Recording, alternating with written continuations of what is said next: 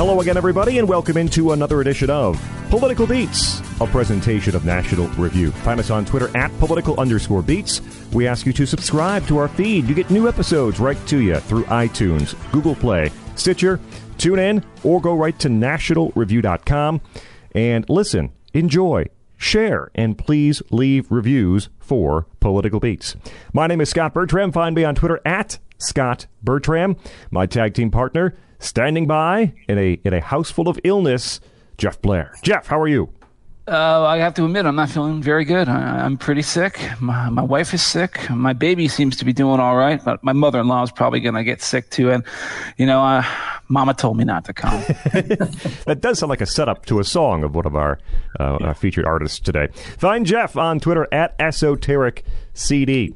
And we welcome back for a second appearance on the old program. Uh, a, a, promotion since the last time we talked, I believe. He is uh, now. As I always like to say, Scott, good things happen to those who join us on Political Beats. That's right. You want to climb the corporate ladder. The, the first way to do that is to be a guest here on the old podcast. Uh, he's now the editor in chief of the Wall Street Journal, also author of the book The Father and the Son My Father's Journey into the Monastic Life. Find him on Twitter at Murray Matt, and just flip that to find out he is Matt Murray. Matt, welcome back on to Political Beats. Hey guys, thanks for having me back on. Uh, really glad to be with you and really excited to talk about this artist today. Absolutely. We hit the artist in a second, but first we uh, we've done this once before during our first episode, but a brief refresher for those joining us for the first time. Matt Murray, what's your political beat and how did you get into this world? Well, I came to the Wall Street Journal 25 years ago. I just celebrated my 25th anniversary here. And uh, over the years here, I covered just a lot of different kinds of things and worked my way up through the ranks and all kinds of different editing positions.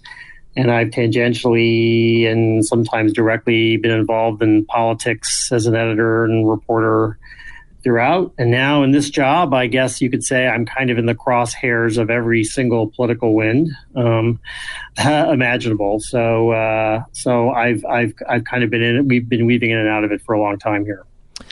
And uh, Matt uh, choosing a, another artist to feature on the old program here. It's Randy Newman, and for some, for some, it might be thought of as uh, you know this uh, the short people guy and and the weird uh, uh a novelty weird, artist. Novelty yeah. artist. That's exactly what I'm looking for. But uh, but but so much more than that. We'll we'll dig into it during the program today. Matt takes the floor first, though, to tell us why he loves Randy Newman, how you got into him, and, and why other people should care about Randy Newman. Well, you touched on it there, Scott and Jeff, both, which is, you know, some people think of him as a novelty artist. Uh, he does not have the most appealing voice. Sometimes he can be acerbic and cynical. So, in some ways, he's reputationally challenged out there. And, and I'm here to say, I think we're all here to say, that uh, it's it's unfair if people aren't willing to dive in on the artist. You know, I I got into him first actually when I was 11, which is when Short People came out and was a bit of a phenomenon across the country.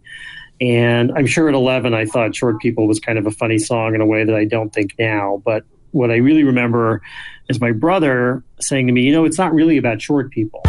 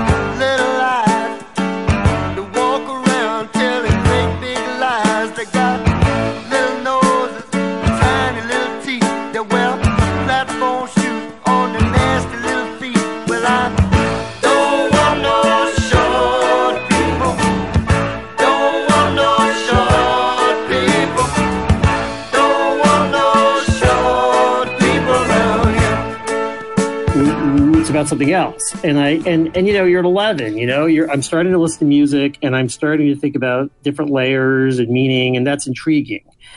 And that you, I got into further with Randy Newman, and there's something else going on here, and it's interesting.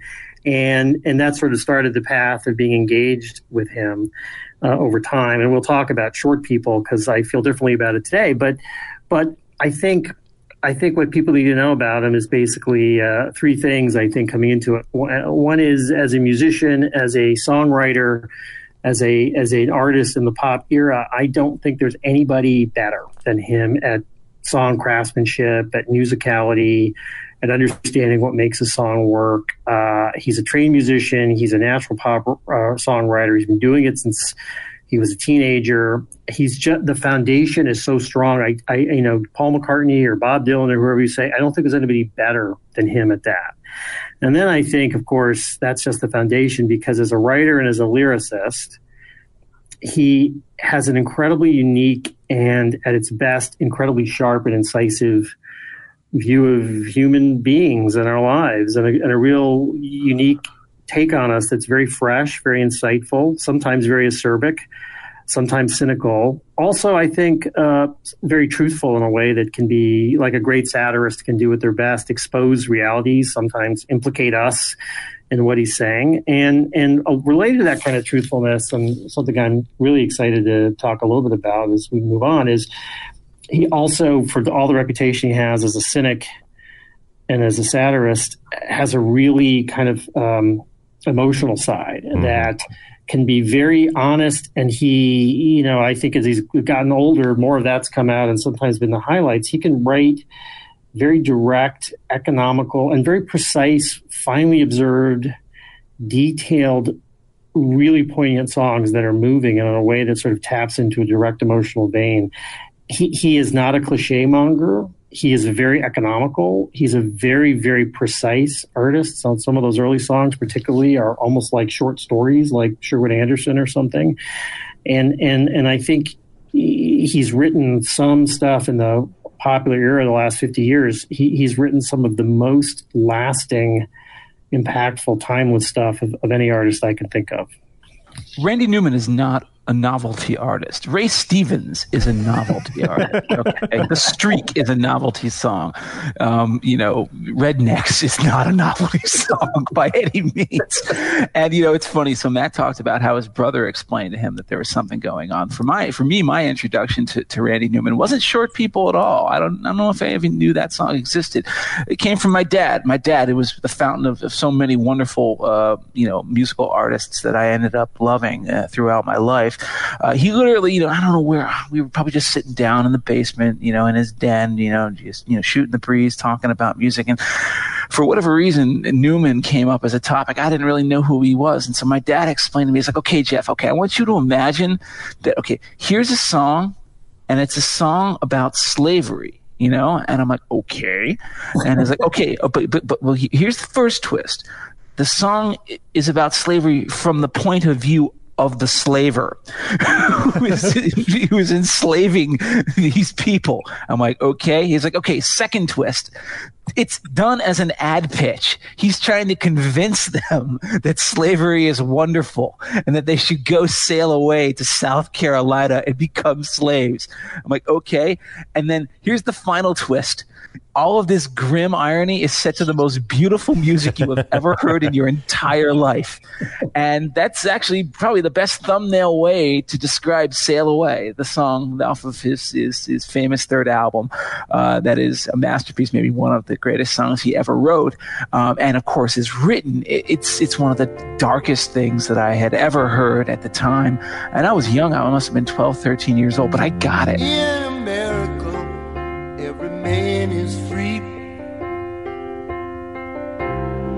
Take care of his home and his family.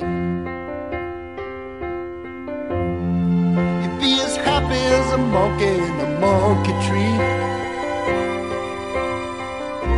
You're all gonna be an American. Sail away, sail away. We will cross mighty ocean into Charleston Bay. Sail away, sail away. We will cross the mighty ocean into Charleston Bay. I don't think I got it as deeply as I get it now. There are so many layers to it, but it really kind of set me on the right track to understanding who Randy Newman was as an artist and the levels that he worked on, the so many layered levels that he worked on. But the thing about Newman is, is as Matt pointed out, is that if you just reduce him to either these like very dark and bizarre grotesques or you know to cheap snark and uh, you know easy jokes you miss something that's really at the core of the man who is a deep emotional sincerity and vulnerability um, that willingness to, to depict uh, the lives of others uh, people who whose you know political views and, and, life, you know, experiences he couldn't necessarily relate to. Uh, he didn't live those lives, but he could put himself in in those shoes. Is kind of one of the more impressive acts of cultural empathy that I've ever seen in music. And of course, it's set to to me some of the most glorious piano based music. I don't know if I would always call it rock. In fact, it's the funny thing about Newman. Mm-hmm. You know, there were a couple of albums sort of in the late 70s, early 80s where he takes on a more 80s rock like sheen, but for the longest time his his basic milieu was either sort of classical composition or maybe you know blues, New Orleans barrel house, blues and jazz and those sorts of influences. He, he the story of of Newman, of course, for those who don't know, he, he's from Los Angeles. His comes from a family of like film composers. Um, and uh, his mother's side of the family was from New Orleans, Louisiana. So that's where he grew up as a really young kid, spent his summers there. That's where he, influ- he absorbed the influence of people like Fats Domino and, you know, that barrel house piano style, which he says, you know, to this day is the thing that, that he enjoys the most. Um, but then he moved back to Los Angeles. So here, here's, you know, a Los Angeles Jewish kid who's able to write about some of the weirder, darker, stranger corners of America, and particularly the American South, mm. in a way that, you know, as, a, as an outsider, that nobody has really been able to do since the band. And the hmm. band, at least, you know, they might have been four fifths Canadian, but they at least had one ringer. You know, they had Levon Helm, you know, to, to keep them grounded at least somewhat in that in that that tradition.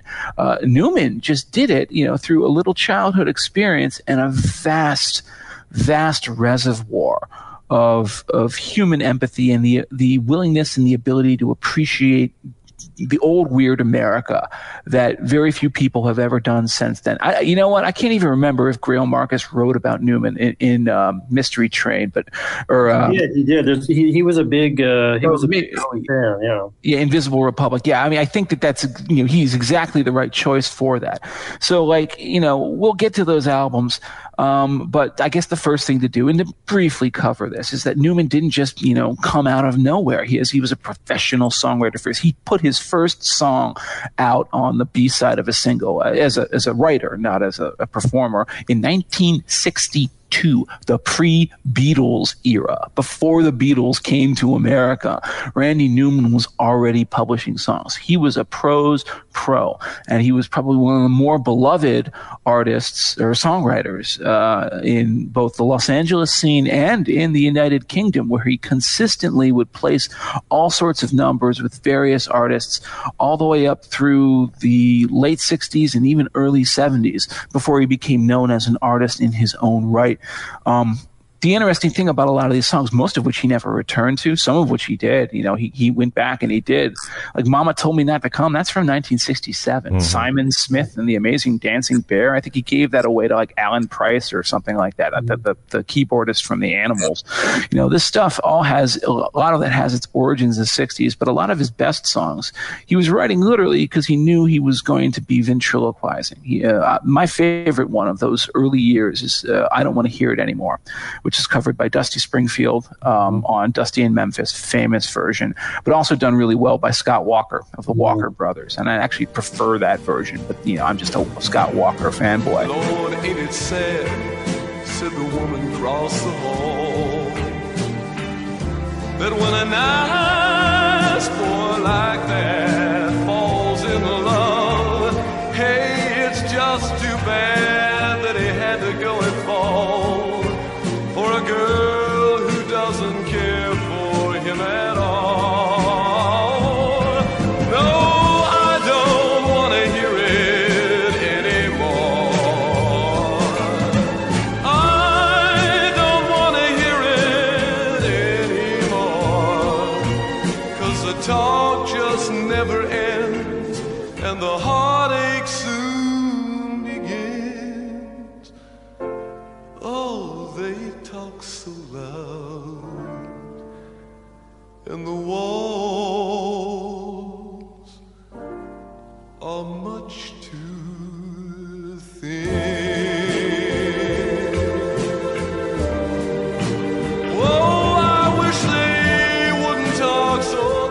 know if you guys had any thoughts on this early part of Newman's career.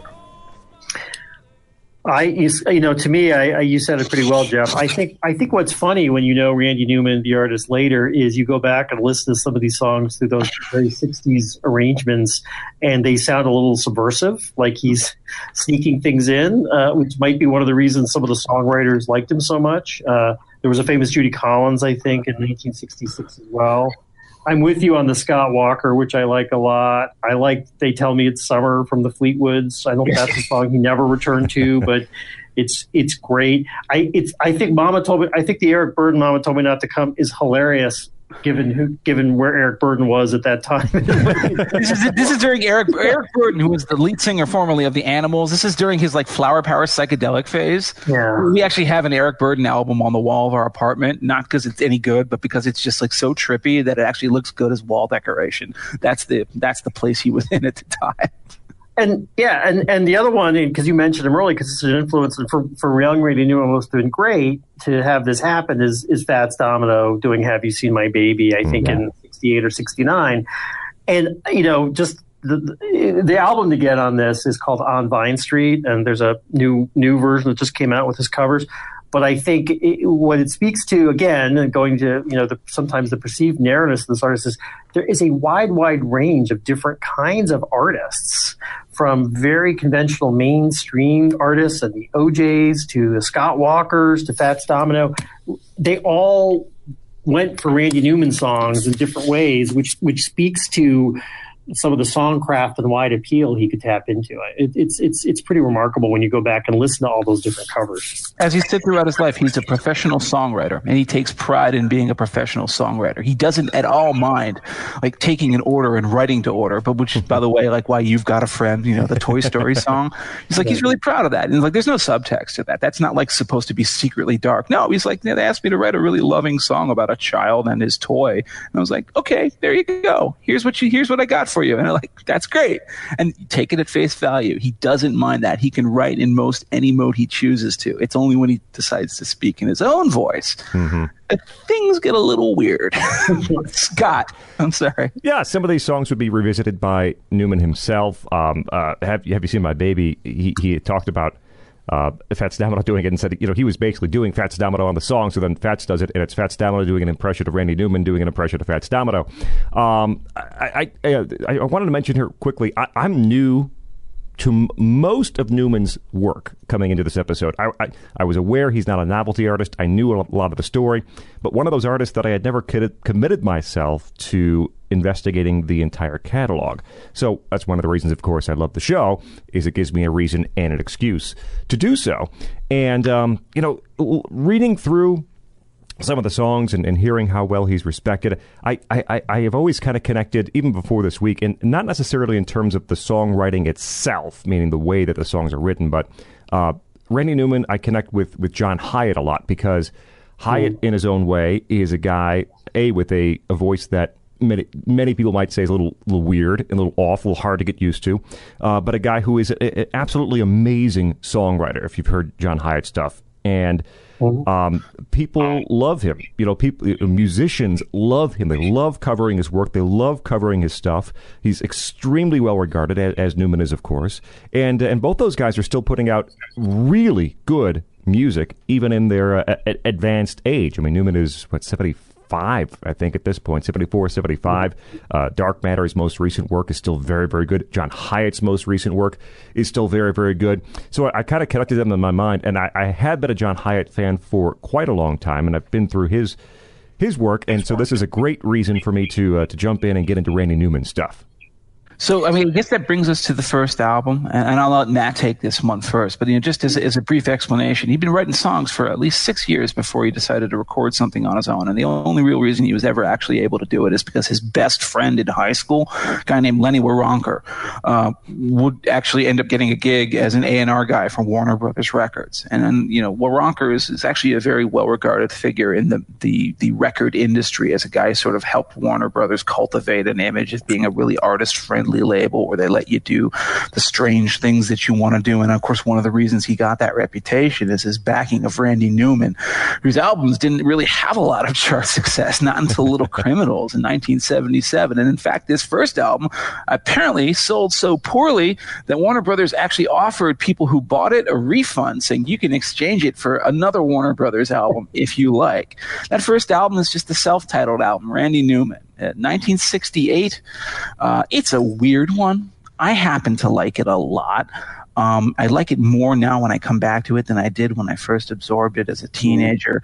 But uh, uh, before I get into my thoughts on it, and, and it's sort of sort of Van Dyke's Van Dyke Parks uh, driven orchestral approach to things. I was wondering if Matt, what did you think about it? Yeah, I mean, the, the, it, it's very orchestral, and we're what 15 years before Imperial Bedroom. Um, it's uh, it, it, he won, he has said when he looks back on it, I think that it's as if it's as if he wrote an album that had never heard of the Rolling Stones in 1968, but.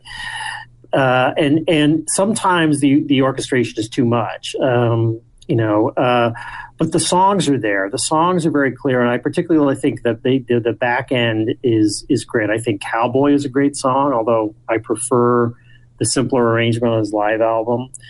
Um, the Beehive State is great. He, he right out of the gate, he does have his own skewed, weird uh, take on the world that works very well. Um, I think he's got he's got a few songs on here that are sort of sad love songs that can that are very young, a little maudlin, but the one I think that really stands out and really sets the pace um, well is the last one, which is Davy the Fat Boy, which is a a really remarkable song and it's also twisted. It's about uh, it sounds like it's going to be it starts off it's the narr- by the way this gets into these very dark narrators that he particularly earlier he, later he kind of adopts more first person but earlier he really speaks through narrators and here's this narrator singing about this friend of his and the parents asked him to look after the friend and it turns out of course it's davy the fat boy and he's in a sideshow in the circus and it's Oh, the, David the Fat Boy, isn't he round? Yeah. Isn't he round? Just and, and it's it, it's a, it, what's great is everything works together. You know, the music there, the music really supports it because early on it sounds carnivalesque before you even know what's going on. Um, and it, it, you know, nobody, I can't think of anybody writing songs like Davy the Fat Boy at that time. And I, and it's it's uh, it's it's it's hilarious. It's dark. It's a little disturbing. It's weird. It's also musically really interesting. David the fat boy. David the fat boy. Isn't he round? Isn't he round? What do we weigh, folks? Can you guess what he weighs? You know it's only a quarter. When a teddy bear with a girlfriend or something for a wife, you've got to let this fat boy in your life. I think we can persuade him to do the famous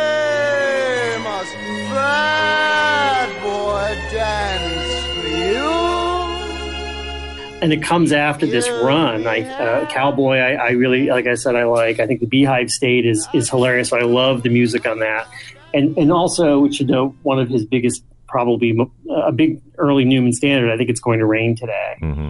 Uh, with that beautiful piano, um, and also a little interesting ambivalence about the narrator and what the narrator's circumstances are. And you know, I was in um, it, and that's just that, uh, this is the last thing I'll say, and I'll shut up. But it's interesting about that. I was in a restaurant in San Francisco last week having dinner, and there was a pianist, and he was playing sort of all the classics of as time goes by and other stuff.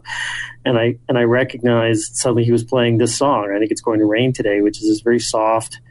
This is one of the songs that sets the tone for that sort of more emotional side of Randy Newman. Um, and you know, I think, and I just thought to myself because I knew we were going to do this. Here's a guy who's like coming out of the gate writing songs that sound like standards, like timeless standards that fit right in. Um, so I, I, think the album. I don't think it's. I don't think he's there. His voice is a little tentative in some of the songs. He's he's clearly a little bit shy. Uh, uh, some of the orchestration works, some doesn't.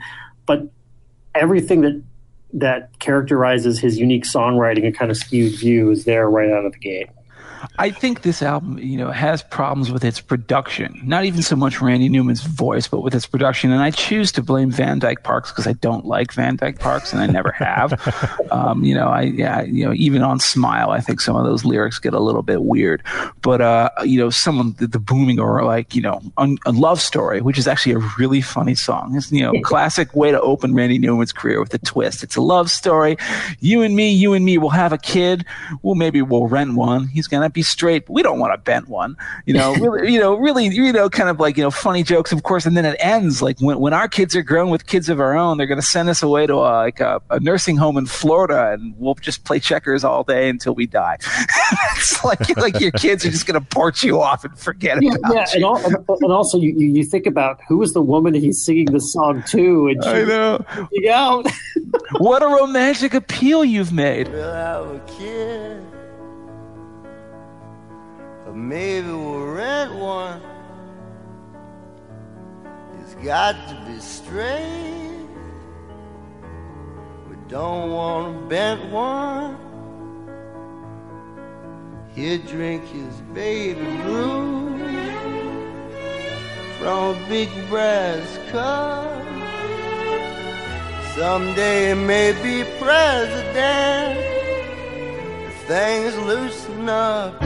You and me, you and me, baby. You and me, you and me, you and me, baby. You and me, you and me, you and me, baby. But of course, then on the other side, there is I think it's going to rain today, which I think is just you know that that moment where I keep looking for the subtext on that song, and it's not there. It's just like almost painfully vulnerable you know, broken windows and empty hallways. It's like the you know, the pale dead moon in the sky streaked with gray, and the human kindness of the world is overflowing.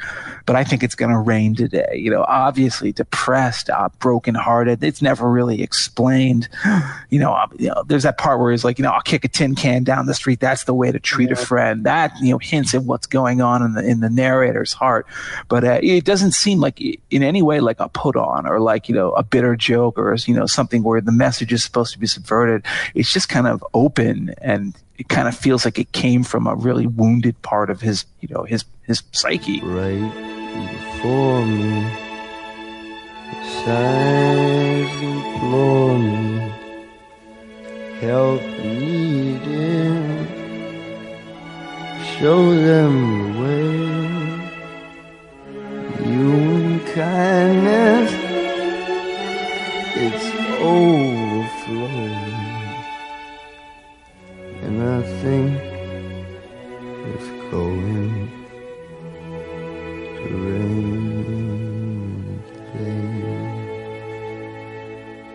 I, uh, I think Matt really nailed a lot of the uh, um, I don't say issues, but but you know it's in a, it's in a classic uh, album. There's a lot of orchestration. I, it, the voice is still shaky. He's still figuring the, the things out.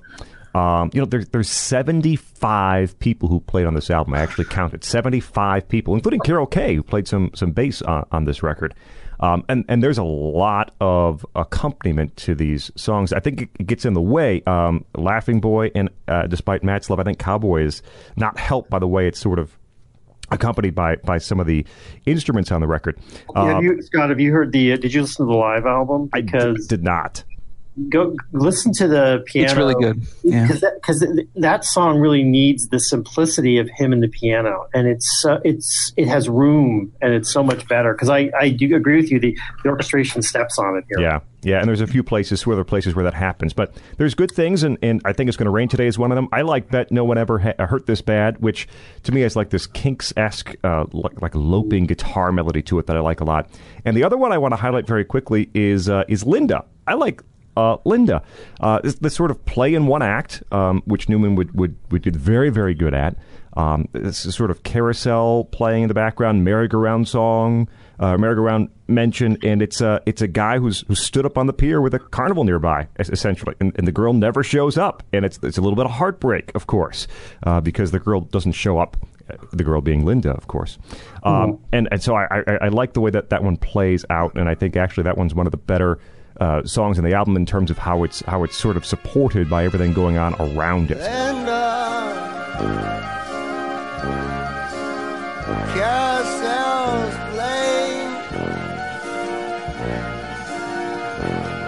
but that merry-go-round bringing me down. Cause I remember what it meant to you.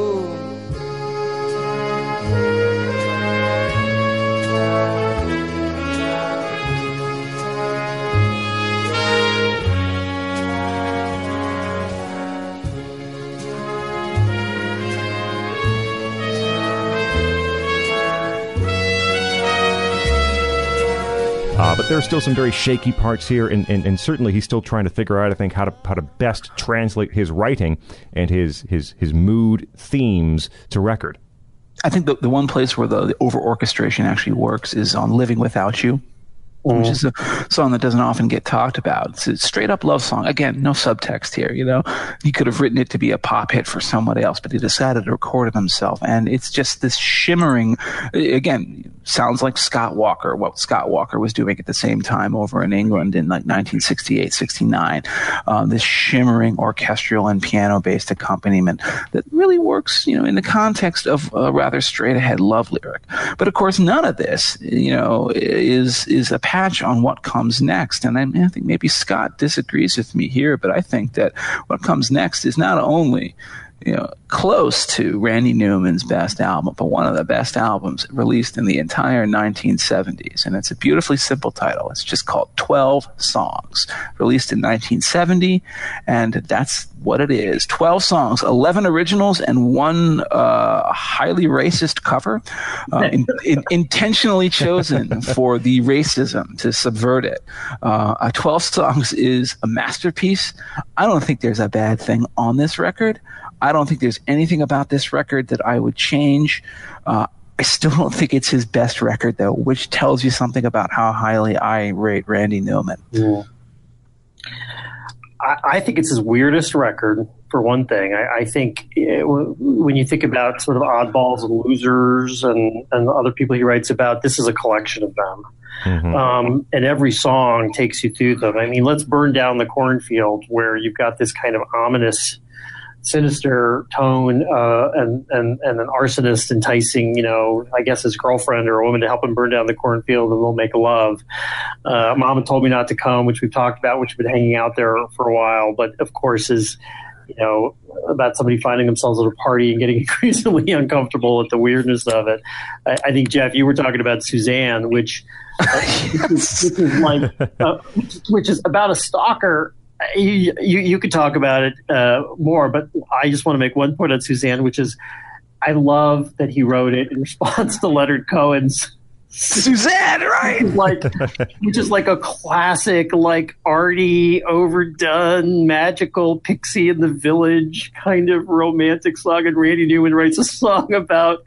I saw your name on the bathroom wall, or it was a telephone booth, right? And then I started following you in the shadows it's just it's it's the, the, the motivation is hilarious and that it just tells you something about how his darkness is there and sometimes undercuts these artsy cliches that others lean on.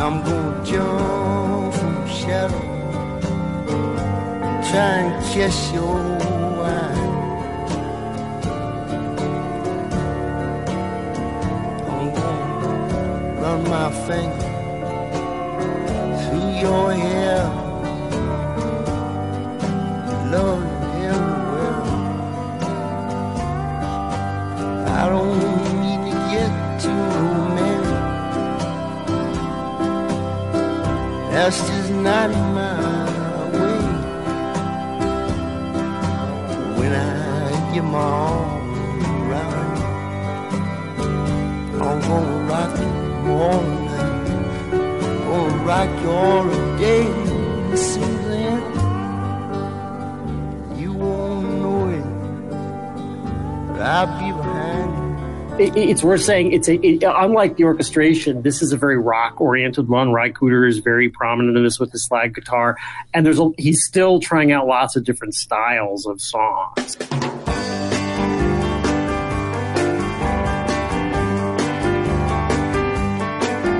We have whiskey with your water, sugar with your tea. What are these crazy questions that they're asking of me? This is the wildest party that they ever could be. Well, don't turn on the light, cause I don't wanna see. Mama told me not to come. Mama told me not to come. Mama said it ain't a way to have fun. Open up the window. and you can feel that all over it. So he's growing into it. He's growing his voice. Um, so I like those ones I mentioned. I'm a big fan of my old Kentucky Home, which has also been out there, which I think almost sounds like a slight band or John Yes, Prine band. kind of parody a little bit. Yep. I like Uncle Bob's Midnight Blues a lot. Uh, I, and I, I'll mention one more, and then I'll, and then you, you oh well, two more because I, I think Lover's Prayer is great and has that funny line, you know, those funny lines about somebody who doesn't really want the special girl. Don't send me nobody with glasses. Don't want no. Oh, yeah, oh, no, no, no, like, you know, she started to talk to me about the war. Lord, I said, I don't want to talk about the war. yeah, it's great. And of course, probably the greatest uh, ode anyone has ever written to a girl sucked up by a beach cleaning machine. Yes.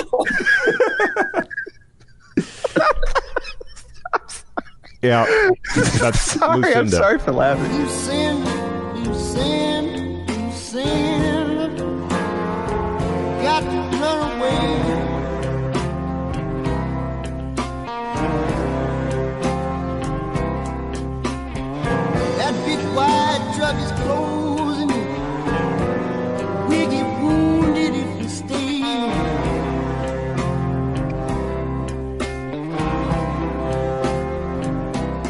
Jeff, I know you love this album. You probably love this album more than, than than either of us do. But what is great about the album is the variety of different song styles and the bizarreness of it. You can keep going deeper and deeper and deeper. And it's worth noting that just like the first album, this is like what thirty minutes, thirty two minutes. Yep. Oh, it's, it's just, that. it gets in, it gets out. I love that. Yeah, yeah.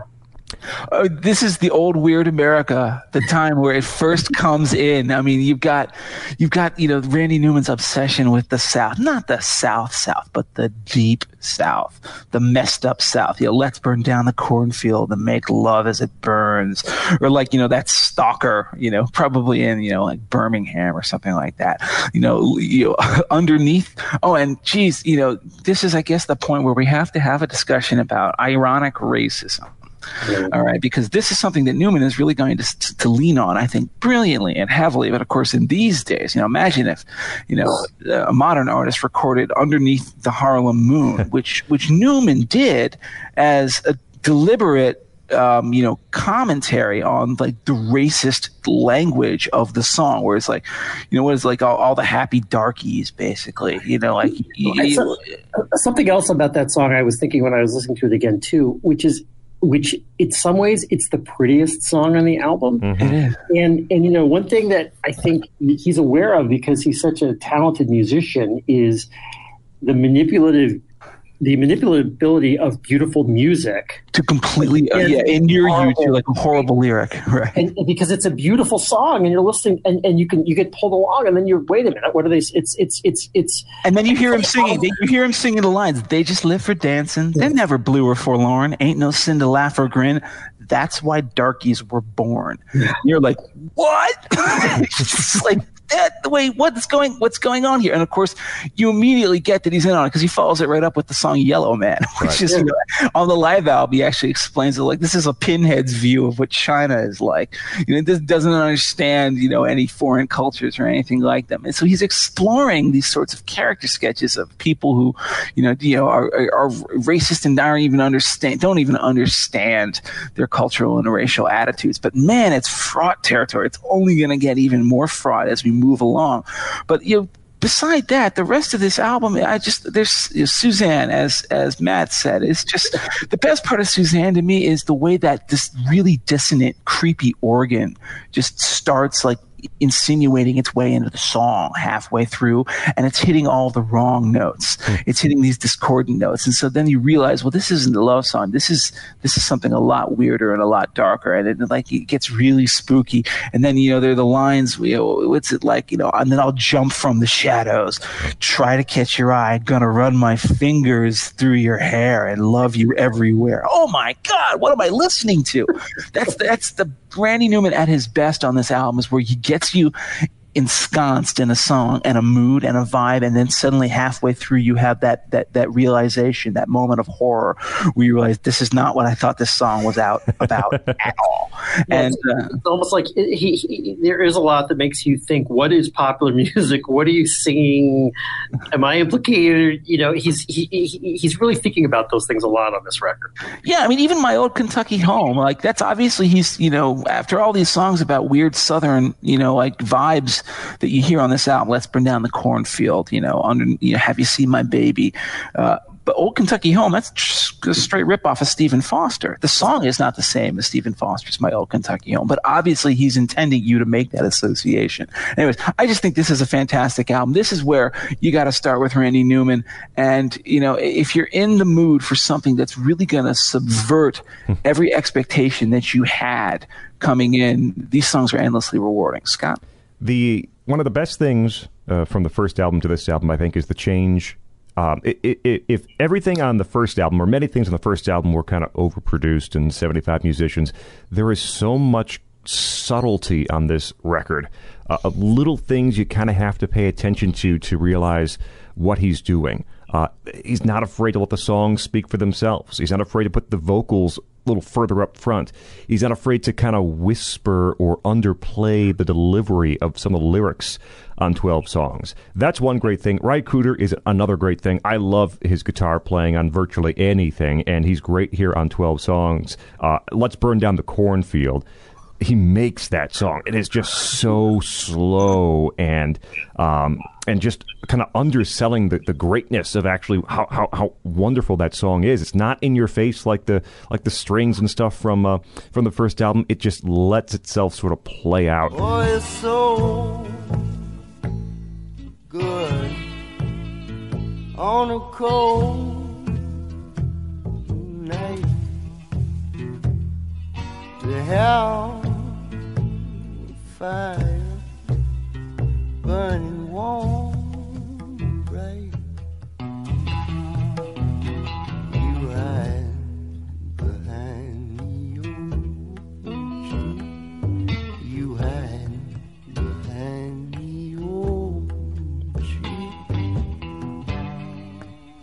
Stay out of danger till I return.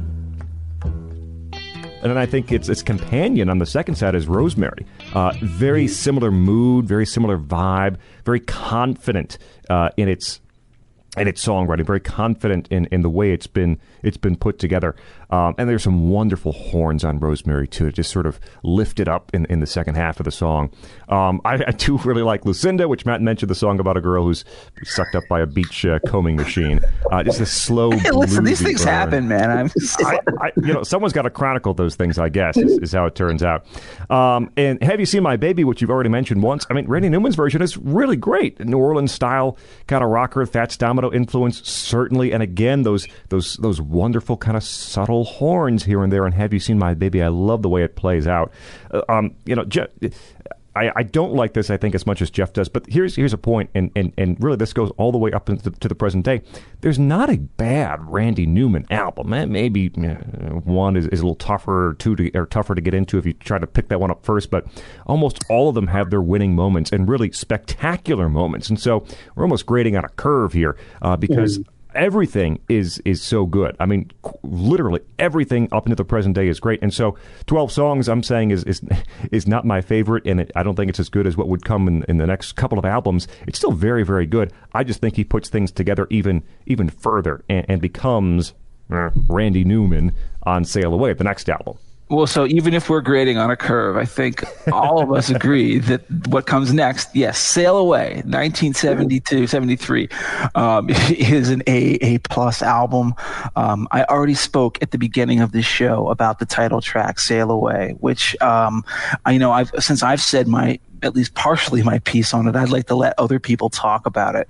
Uh, but I just think it's one of the most dark, brilliant, painfully beautiful and in, in brilliantly subversive songs ever written about like the the true American experience, the American founding experience, sort of the lies, even though this never happened. You know, the, the, slavery was not a, a, job of like, you know, the, the guy on the beach convincing, you know, Africans to sort of like voluntarily serve themselves up into bondage. Obviously not.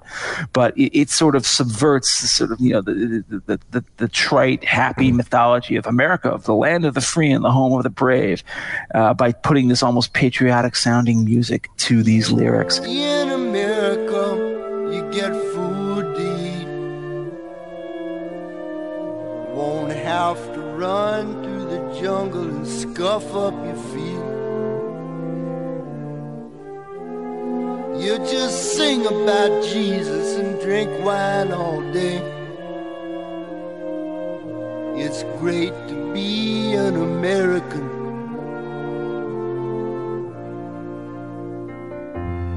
Ain't no lion or tiger, ain't no mama snake.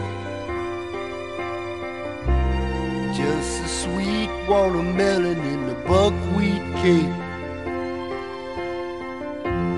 Everybody is as happy as a man can be. Climb aboard, little walk, sail away with me. Sail away but it's not just it's not just sail away. Every other song on this album is uh, a masterpiece. I mean the close you know simon smith and the amazing dancing bear. It's kind of a fun song. I don't know if it's a masterpiece. It was a hit single in britain in the 1960s of all things. But uh, this is the album that has the song about the Cuyahoga River catching on fire. This is the album that has, you know, Randy Newman saying, you know, all these other countries don't love us, so let's drop the big one now. This is the album where Randy Newman tells his lady, uh, says, you know, take your dress off, take your shoes off, but you can leave your hat on. This is an album that is full of epic moments. I love Sail Away, and I know that you guys do too. Yeah, it's uh, um, you know, right from Sail Away, which which Jeff had talked a lot about earlier. Lonely at the top, the second song is is it, I don't want to say it's a breakthrough, but man, does it sound great! Apparently written originally for Sinatra, uh, and Sinatra passed, and so yeah, he, he played it for Sinatra, and, and I now think of Sinatra always as Phil Hartman Sinatra. Yeah, I just love to think of Sinatra hearing this song and going, "What is this crap?" And but you know something. Listening to "Lonely at the Top," it could fit on any of his most recent albums um, in terms of tone, in terms of he, he kind of leans into that New Orleans sound on some of the more recent stuff, and Lonely, Lonely, at the Top does too. But it still sounds fresh. I mean, it still sounds like a a, a, a Randy Newman song, even these years and years later. It's fantastic. I've been around the world, had my pick of any girl. You'd think I'd be happy but I'm not. Everybody knows my name, but it's just a crazy game. Oh, it's lonely at the top. Political science, which which Jeff mentioned, is you know this great satire of, of, of, foreign policy. Let's drop the big one, and there'll be no one left to blame us, except we're going to save Australia because we don't want the kangaroos to suffer. Um, but I mean, we give them money, but are they grateful? No, they're spiteful and they're hateful. I mean, these are things we we hear today even too. And political science is is a, is a great melody to go along with it too. But what I love is that you know they don't respect us, so let's surprise them. Yeah, we'll drop the big one and pulverize. it's like so over the top jingoistic that you've gotta laugh. The, boom goes London, boom Paris. Paris yes. It's uh, probably his funniest song. It's probably his funniest song. Yeah. Uh, Burn On, and it might be because I'm a huge fan of Major League, the, the film, which Burn On is, it, it opens. Uh, but man, I've always adored Burn On. As Jeff mentioned, the story of the, uh, the Cuyahoga River in Cleveland catching on fire, which uh, is not as rare as, uh, as, as you might think it was back in the day. And it did catch fire, what, in 68, which is around when the, you know, the, the memory of what Newman sparked to write this song. I love that last stanza that the Lord can make you tumble, the Lord can make you turn, the Lord can make you overflow, but the Lord can't make you burn. and that sort of double meaning of Cleveland City of Lights with the with the river on fire.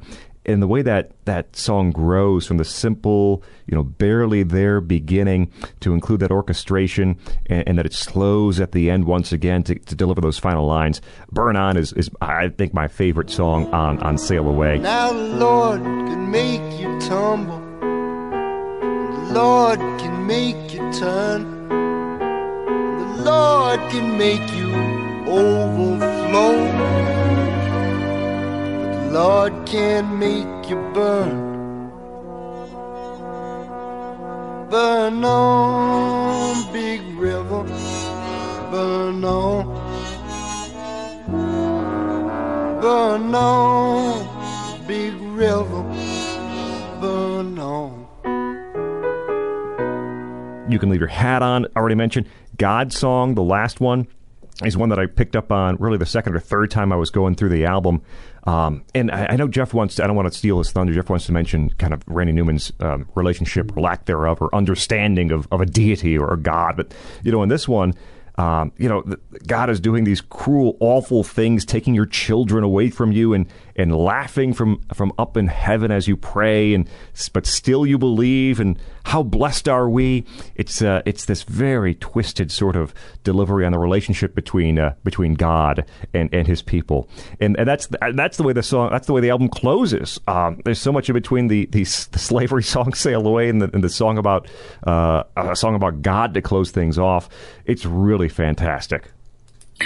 Yeah, you guys said you guys said a lot pretty well. So I I'll just add a couple things, and, and Scott, you touched on it. But I, I, think this is the album that where everything he was doing in the first two and everything that worked really comes together. There, there's orchestration, but there's also rock. It, it blends together very well, and the, the the tonal variety and the material variety among the songs is so broad, so rich there's cynicism, there's beauty, there's sweetness, there's a certain level of brutality, there's weirdness. Like in last night, I had a dream. Mm-hmm.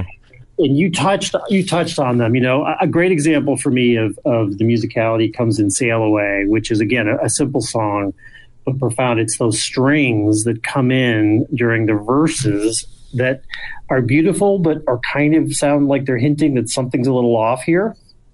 There's something not right, and then they give way to this kind of beautiful Copland-esque chorus. the way the way he uses the music supporting the songs is is is brilliant. Uh, you hit on a lot of them. I just want to mention.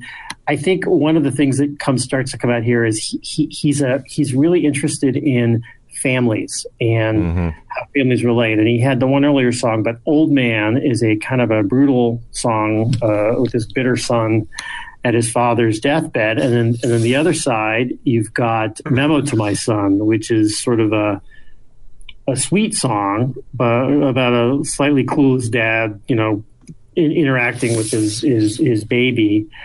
I think what uh, the thing I and I said at the beginning, I think the thing that that stands out on every single song wherever they're at here is he's really pushing the lyric writing to be honest, to to, yes.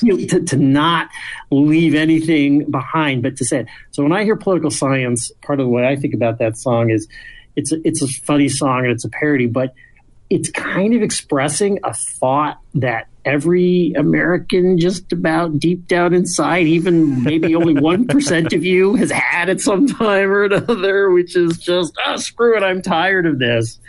And time and again, he really goes there on these songs. Boom goes London, boom. More room for you and more room for me. In every city, the whole world round will just be another American town. Oh, how peaceful it will be. We'll set everybody free. You wear a Japanese kimono, baby, be Italian shoes to me.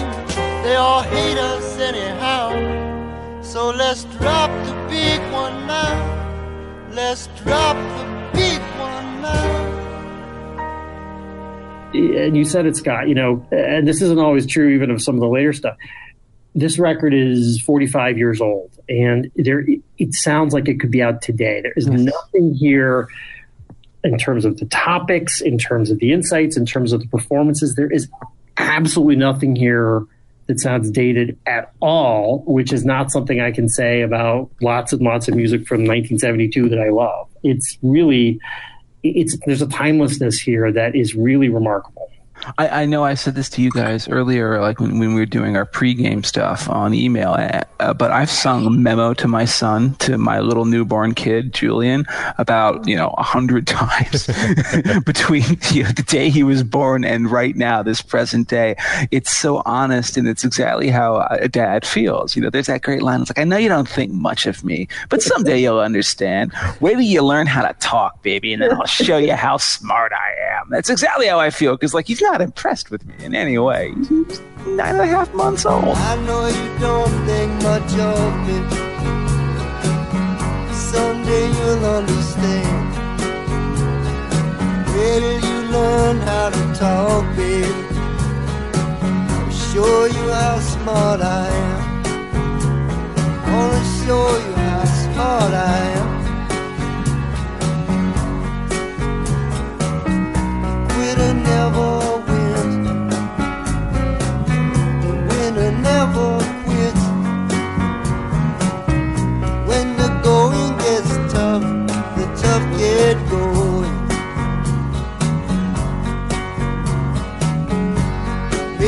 Don't know how to walk, baby.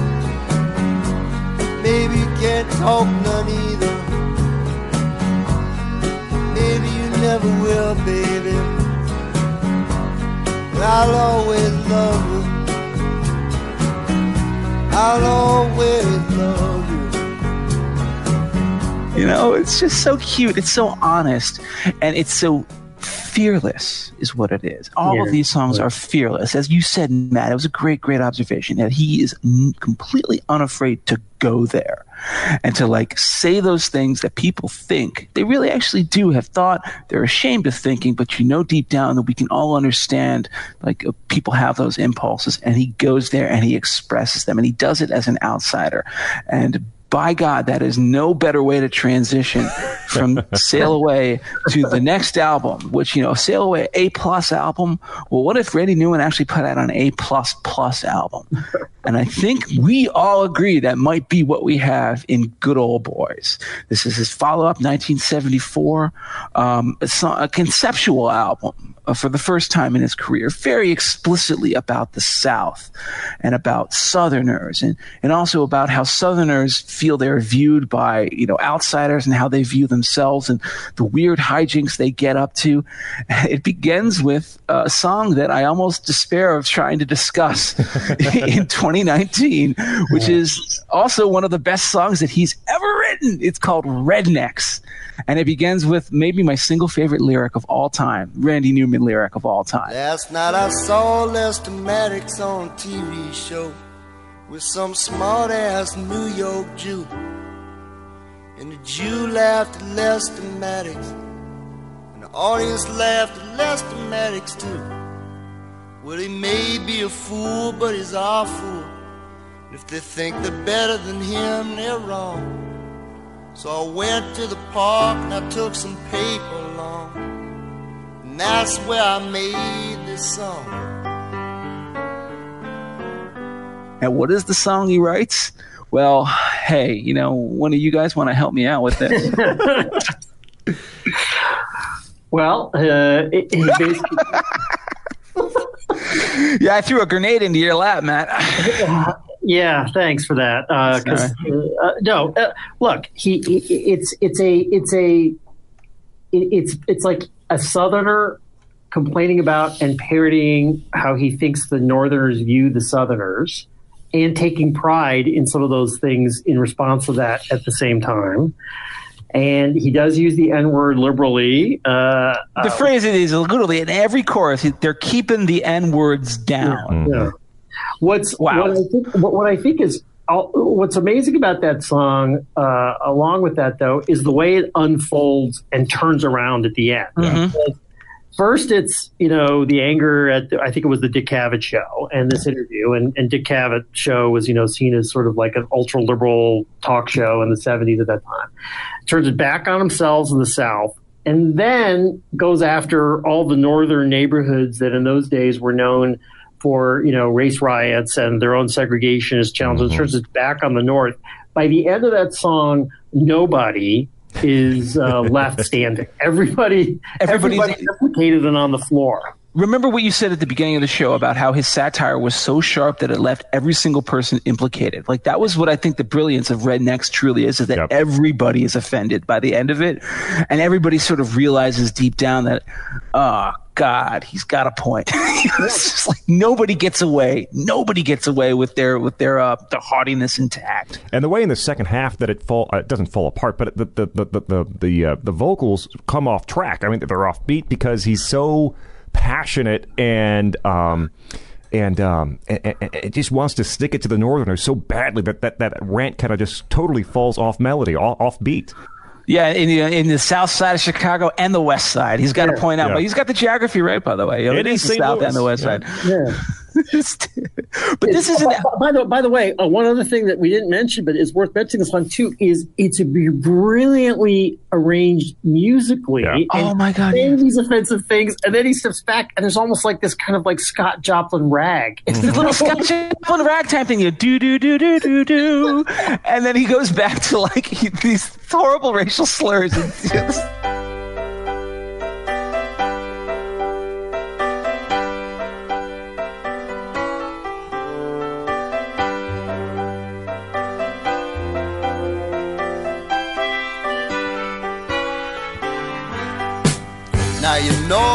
the native's a Negro. See, he's got his dignity. Down here we too ignorant to realize. The North is set for being free. Yes, it's free to be put in a cage in Harlem, New York City. It's free to be put in a cage on the south side of Chicago, on the west side. It's free to be put in a cage in Huffing, cage in East St. Louis. And it's free to be put in a cage in Fillmore and San Francisco. It's free to be put in a cage in Roxbury and Boston. They're gathering them up from miles around, keeping and laying down. We're redneck, we're redneck. We don't know our ass from a hole in the ground. The funny thing about it is like this is the first song he wrote for the album apparently. So he wrote this song. He thought, oh, this is brilliant, and then he started getting really invested in like this character, or the idea of this kind of a person. And he he said in interviews that like you know where does the rest of Good Old Boys come from? It comes from the fact that he felt like he had to write the rest of this album, you know, to you know, to give that guy a fair shake. It's like, why does this guy say the things he thinks and thinks the things that he thinks?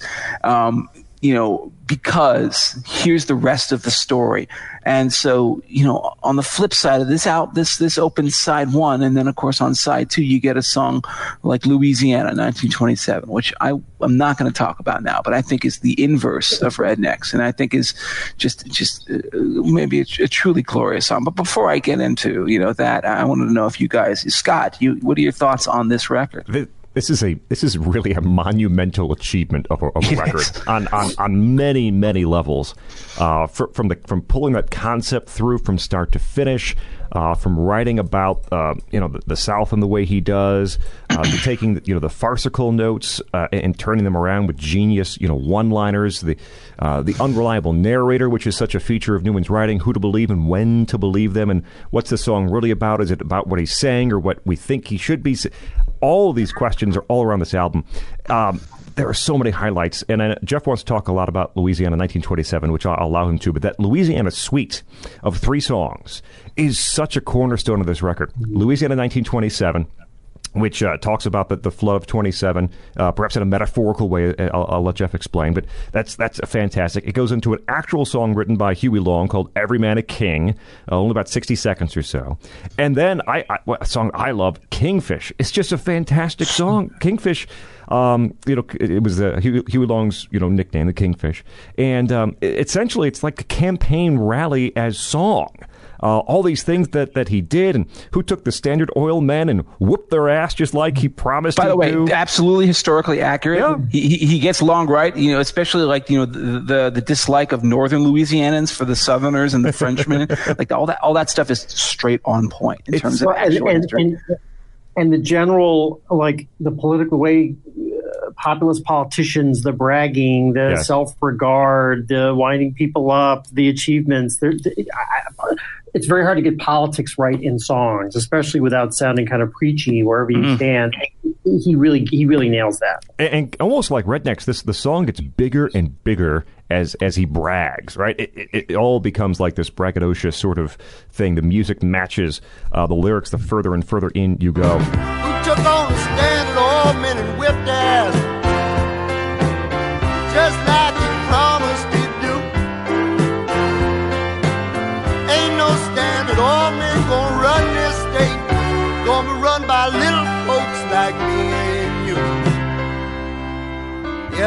Yes,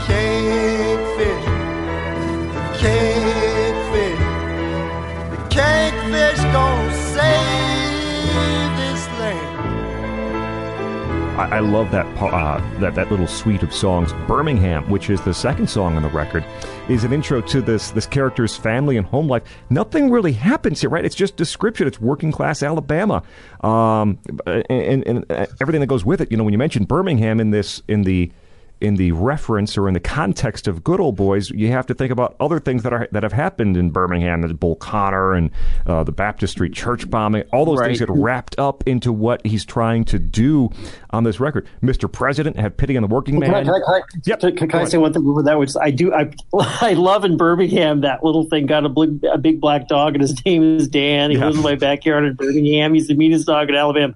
Get him, Dan. Get him, Dan. yep. I've never heard a song explaining the mean guy with the angry dog in his backyard. Yeah. And literally sicking him on Oh, but it's but it's so perfect, and it, it is also genial. Like, thing is, Birmingham doesn't actually come across as like you know some sort of snarky parody. It sounds like no, there are a lot of people live in Birmingham who like that song. Yep. Yeah. So, sorry to cut you off, Scott. Yeah. Sorry. Um, and then uh, one more. Back at my feet again toward the toward the back of the album. Uh, Ry on here, so I automatically like it. But it's uh, it, it might, it's, a conversation between a like a mental patient and a psychiatrist, right? Um, uh, back on my feet again, and and and, and this this sort of farcical, not farcical, but fanciful things, almost almost like a dream like quality to some of the stories he's telling. But the end is is like heartbreaking, right? Doctor, doctor, what do you say? How about letting me out today? Ain't no reason for me to stay. Everybody's so far away. And all of a sudden you go from, like, this guy's nuts to, oh, I, I kind of feel sorry for this guy. He, he can't get out. He can't see people. He can't be around society. And it's it's those twists. I mean, Newman's the master of this. You know, the final line, the final verse, sort of twisting everything on its head uh, from the from the previous verses and choruses. And I think "Back on My Feet Again" is, is another perfect example of that. Doctor, doctor, what you say?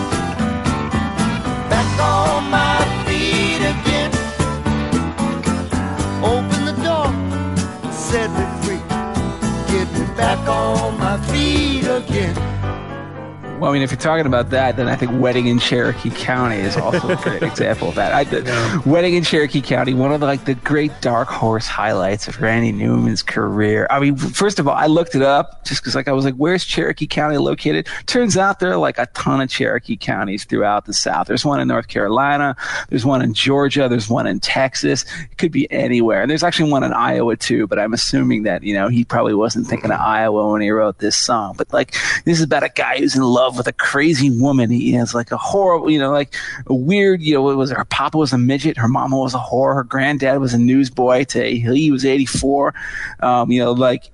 But then it ends with one of the funniest lines that Newman ever wrote, and just also sort of sad, where he says, like, you know, I'm going to marry this woman. I'll carry her across the threshold. I'll make dim the light. She's crazy, by the way.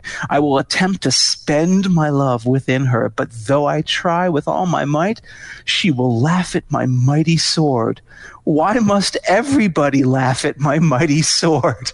Which is, I think, you know, this is a very limited subgenre of music, the greatest um, uh, lyrical expression of male insecurity about their sexual prowess that has ever been put to uh, music in, in the history of the rock era. Uh, just such a funny, dark, weird, weird song about a damaged relationship between two damaged people. But for some reason, you end up thinking, like, you know, they're probably going to be together for 30 years anyway.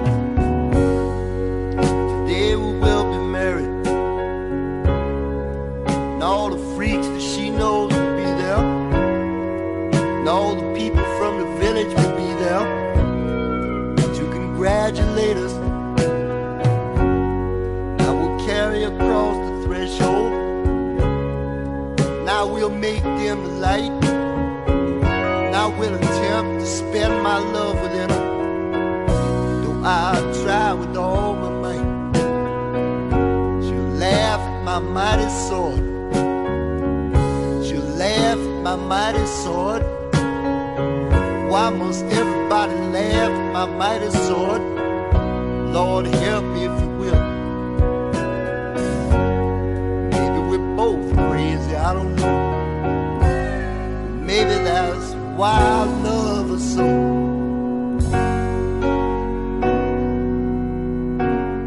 I'm going to get. In, I'm going to throw in one before you get to talk a bit about uh, Louisiana 1927, Jeff, which is yeah. song you guys did not talk about, but I will pitch in that I think deserves just a minute is Marie. And mm-hmm. this is, to step back, this is his most empathetic album throughout. And so you come out of the gate with Rednecks, this kind of shocking song that offends everybody. Then you get to Birmingham, this kind of prideful song that also has this little edge and the dog. And then you get into Marie. And here is our the, Johnny Cutler, the, the, the putative hero. And he can only say these things when he's drunk.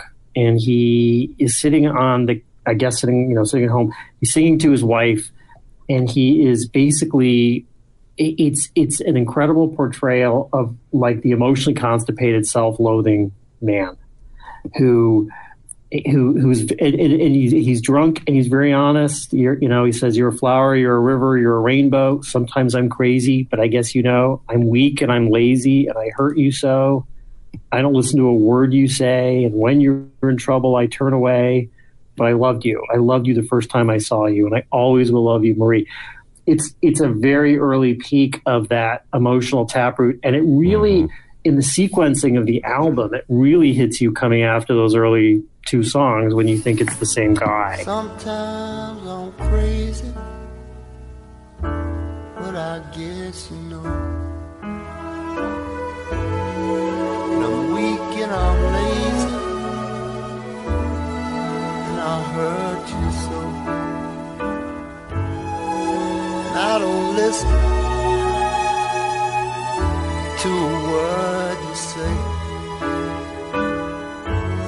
When you're in trouble, I turn away. But I love you, I loved you the first time I saw you.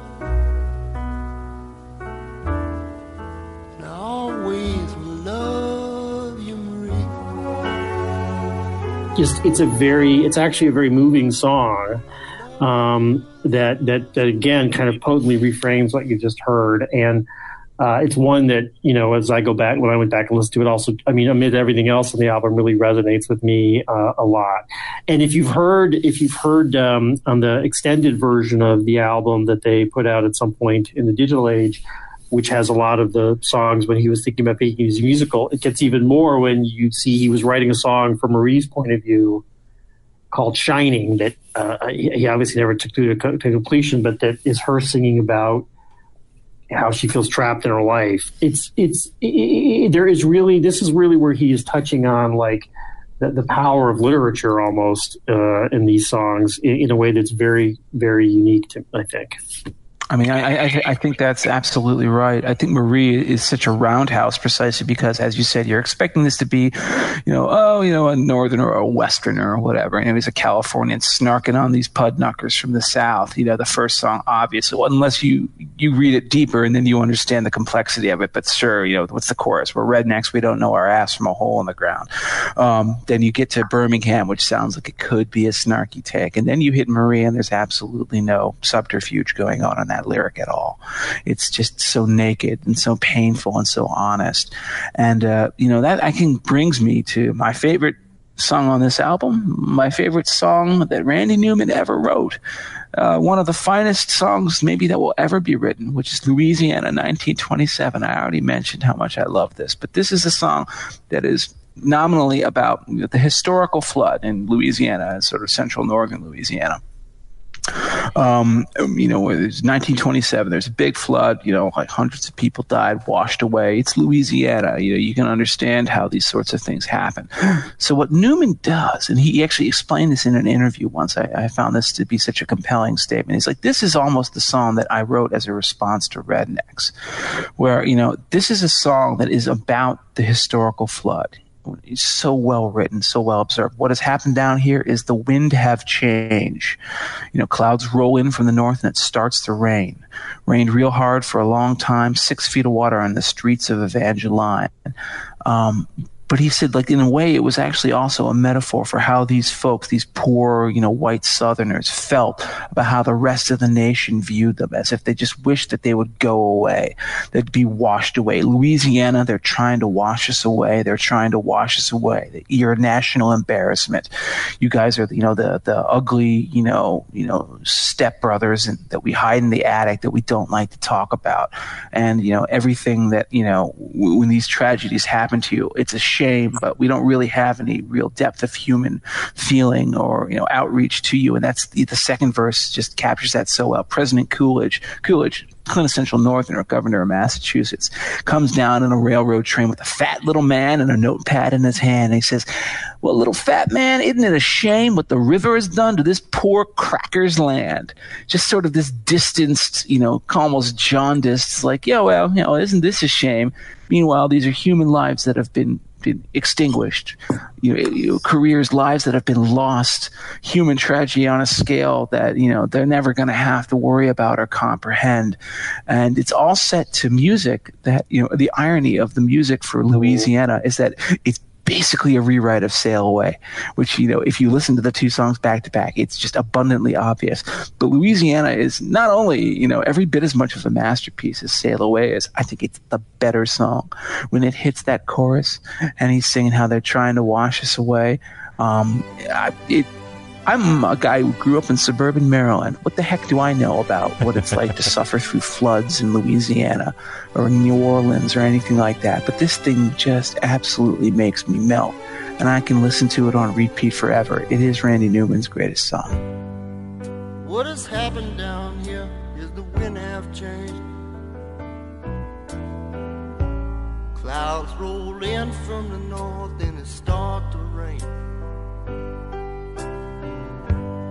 Rained real hard and it rained for a real long time. Six feet of water in the streets of Evangeline. River rolls all day, the river rolls all night. Some people got lost in the flood, some people got away alright. River have busted clear down a plaque of mine. Six feet of water in the streets of Evangeline. Louisiana. Louisiana. They're trying to wash us away. They're trying to wash us away. Louisiana. Louisiana. Us away. Us away. It, that chorus really captures something that's his writing can really do at its best. It, it just it's a perfect it's a perfect example of hitting the precisely perfect simple phrase that has so much in a few words, and particularly on, on on these early albums, he is so good at not overwriting, at finding little things that get the, the story he wants to tell and the complexity and nuance and human emotion. When the thing about President Coolidge coming down, just even the use of the word cracker, Hmm. it, it actually hits you like a firecracker right at the end in the middle of this beautiful song uh, of sort of the casual disregard that the word suggests. And it bounces off some of the other slurs on the album. It tells you how these people feel about about where they are, and and these you know the thing about these uh, simple like any kind of writing, the simplest songs are the hardest ones to write, and there's so much in this one. that leads us to Little Criminals, the very next album. If if people know a Randy Newman song, it's probably Short People. If you only know one, the big hit from Little Criminals, uh, which was in 1977, is Short People. And um, I, guys, look, I you know I, I've heard the song a number of times, and listen again. It, it is still incredible to me that anyone took this song at face value in 1977 and thought that Randy Newman clearly was had some sort of prejudice against short people. Yet it happened. There were protests. No, listen, as a tall person, I endorse this song's message. I'm sorry, you know. It's- Uh, I, I, no, I'm just kidding. Sorry, Scott. Continue. it's so silly, right? I mean, it's so silly uh, and cruel. I mean, the thing about it is the verses have these, you know, they got short, short fingers and short toes, and short people got no reason. And the chorus is um, is actually saying, you know, you know, they're just like you and me. And so the question is, you know, I think when you when you hear it, i- i- is it is it the is it an apology in a way? Is it the narrator sort of backing out? I think it's not, right? I think it's what the narrator says in public, right? When people uh, when people want to hear, oh, of course I love those short people. They're they're just fine. And then the verses are what he really thinks. And so it's it's a layer upon a layer, I suppose, which is why maybe people were misinterpreting it all over. Uh, I've but- never been a big fan of this song. I think like most of us, but I have to say that some of the lyrics make me laugh just because of the vitriol. Where there's like they got little noses and tiny little teeth. What was it? They wear platform shoes on their nasty little feet. Like, oh my gosh, who, how could you hate a short person that much? And then, by the way, like you know, like like somebody has to plead for the right of short people to exist. Yeah. Oh, Guys, Jeff just muted himself. I muted myself by accident. I'm sorry. All I was saying is that do we need to be told that short people were just the same as you and I? I, I don't think we did. I think that that's just, you know, Randy especially Newman by, writing. especially by the Eagles, really. Right. Oh, yeah, yeah. By the way, this is the album, for those who don't know, that has, you know, Don Henley and Glenn Frey all over it. I mean, literally, they're on half the songs. And I think J.D. Souther is singing too. And I think Timothy B. Schmit is in there too. This is, this is the Eagles and Randy Newman collaborating. Be forewarned. Yeah, uh, they're all over the place on a bunch of songs, and I get it. You know, there are some there, there are some highlights here. This is not this is a step down clearly from the past two records. Um, but I, I think you know, "Little Criminals," the title track, I like quite a bit. It's got an edge to it. Joe Walsh and Glenn Fryer playing guitar on it, but the story I like quite a bit. I mean, these small time crooks and one saying to the other, "Get out of here! We don't need you." We're we've almost made it to the top, and of course, the, the twist is not at all. I mean, they're, they're still little criminals. They're small time crooks. They're not they're not making it to the top. They're not going to get their big heist done.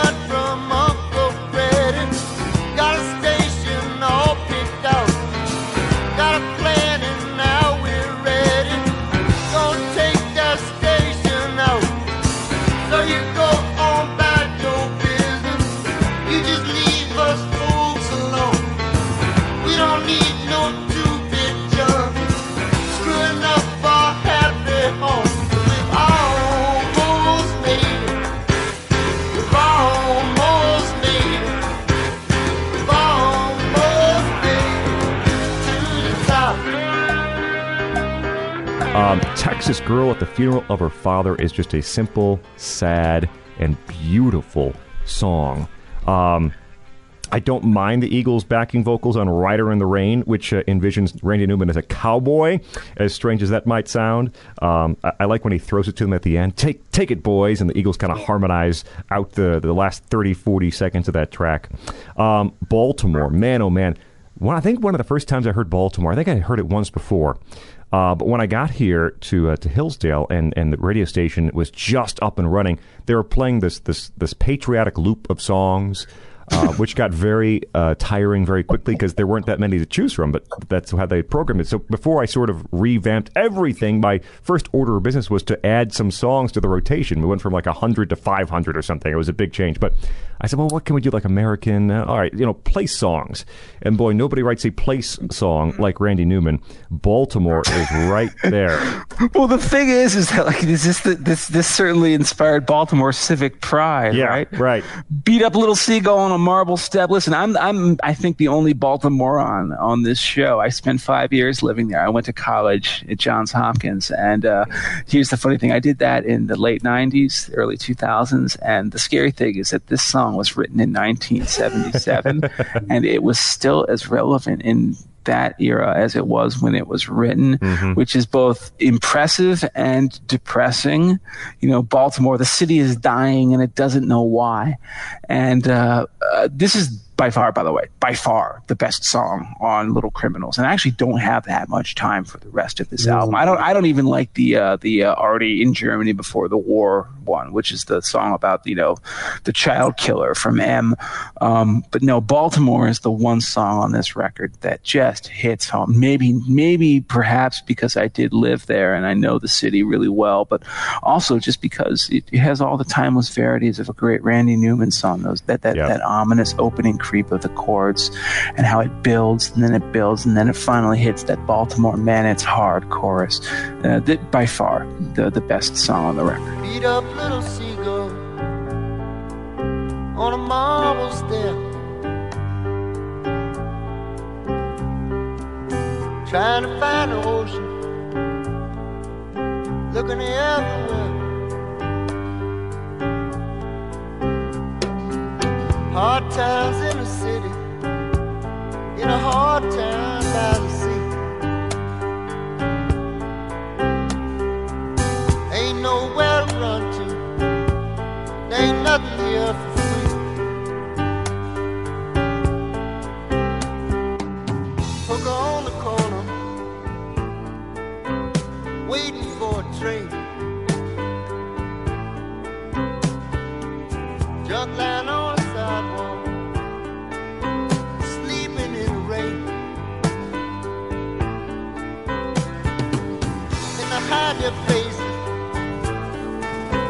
they hide their eyes.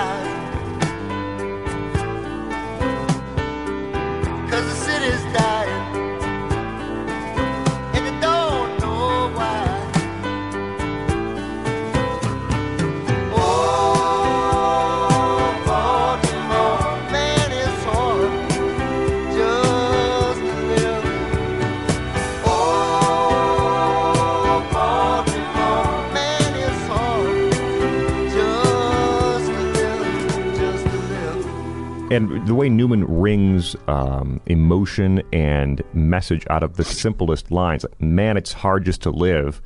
It's a pretty simple line. The way he delivers, the way it's placed, says so much in the uh, in the course of that song. I don't have much to add to what you guys said. Mean, my hot. This is ironic considering this is the first Randy Newman album I got. I got it when it came out, and I got into it, as I said, through Short People. My hot take is it's not my favorite. I think um, I think that I like some of the music on here, although I'm not a big Eagles fan. Uh, but I think that this often he's he, there are situations, but not stories. There there are sketches that don't get fully developed very well. And I think at this point in his career, he was trying to figure out maybe how to get some popular success. And plug more into the idiom of the era, and and also looking for ideas in a different way after the maybe after the little, uh, sorry good old boys. So uh, you know, I agree. I think Baltimore is good. I, I, like some of the music. I like you know, like I like a song like Jolly Coppers on Parade. Musically, doesn't go anywhere. Um, but uh, for me, a lot of the songs on the record are are um, kind of not really very well developed. Um, they they sort of start and then they just get a little bit inert. Uh, and and and so to me, it's I think I'm a little more down on it than either of you are as a as a uh, after the the ones that came before. No, I, th- I think we you and me, Matt, we're on the same level, and I think also this may have been the one that encouraged you know uh, bad habits because, of course, this is his biggest commercial success mm-hmm. by a long shot. On the back, Short People went to number two. I think it was kept out of the number one slot by some disco head. I can't remember which. By the way, uh, Short People is a. Uh, it, it's not a very interesting song. It's not. You're right. yes. are funny, but it comes out of the gate, ba ba ba da, and it just doesn't change. It's very monotonous, actually. Yeah, no, it wastes best moments right at the front, and it doesn't develop in the way that a lot of other Randy Newman songs do. Which, of course, I think that takes us to "Born Again," which he followed up uh, two years later, 1979. This is the one where Randy Newman is dressed in Kiss uh, makeup on the cover, with dollar signs you know? over his eyes. Yeah, exactly. Dollar signs instead of like the normal Kiss makeup. He's got dollar signs over his. My eyes. favorite thing about the cover, though, is that if you look at the picture on his desk, his wife and kids have face paint on too. I love, I yeah. love that note. well, I, I, appreciate that attention to detail, and yet, and yet, the obvious of this, the obvious of that image, almost in a way, is a good synecdoche for what happens to Newman during the 80s uh, th- for these next few albums, which is that I, I, don't know if, if anybody was less equipped to deal with the Reagan 80s, the greed is good Reagan 80s, where there's no subtext. It's all just text. It's all just obvious right there up front. Than Newman, who, who traded in irony and traded in playing layers of music. And so the problem with this album, and of course the next few ones as well, I think, for the most part, is that it's so obvious obvious. Yeah. it's what's the first song? It's money that I love. Well, I mean, yeah, you know, make us work for it, Randy. You know, no, I know it's money that I love. Okay, well, I think I pretty clearly understand what the theme of this song is going to be. The the only songs that I really like on this album, and I do really like them, uh, the one that's the ELO ripoff, which yes. I didn't fully appreciate. Until I knew it yes. before, but uh, you know, Matt, you probably don't know this. We did an ELO episode. I listened. I, heard it. I yeah, we did it with Jack Butler, and of course, I'd never heard any ELO songs before then. So like, I heard this song completely out of context, and now I go back and I listen to it, and I'm like, yeah, man, he really does a good job job of sort of like pastiching the ELO sound. He does a magnificent job of it. And of course, people thought it was an insult, but as Newman said, it's like, listen, you guys, I wouldn't have worked that hard to capture what they sounded like unless I actually secretly liked the band, which is, of course, why Jeff Lynne is going to show up as a producer later on. Mm-hmm. Oh.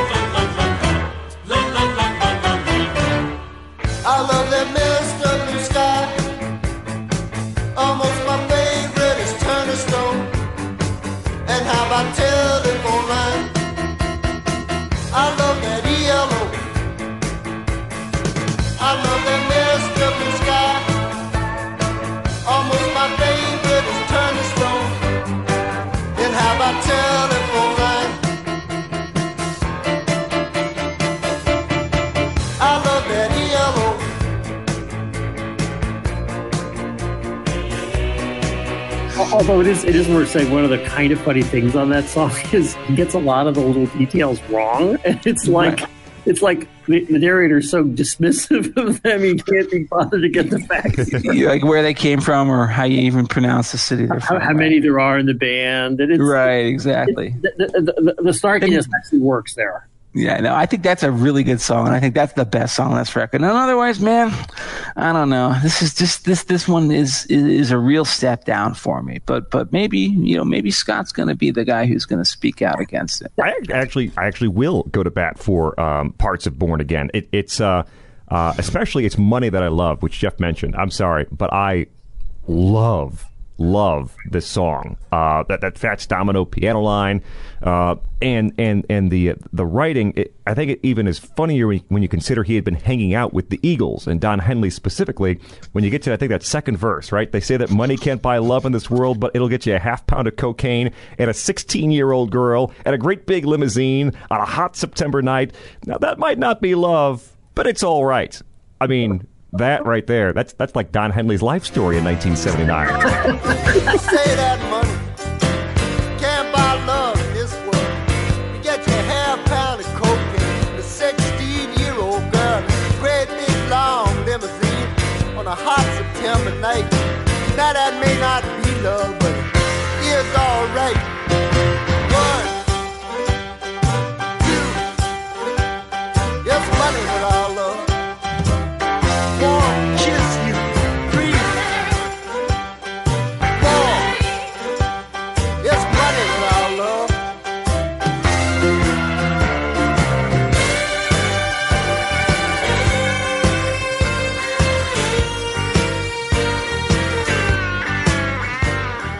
did notice I saw him playing live. And he changed the lyrics. He made it a 19 year old girl, and I don't know when that actually happened. But you know, Uh, Randy Newman sold out. selling out. Yeah, but I, I, it's money that It that happened. so- It did definitely happen sometime after he had a daughter. I think. yeah, that would make some sense.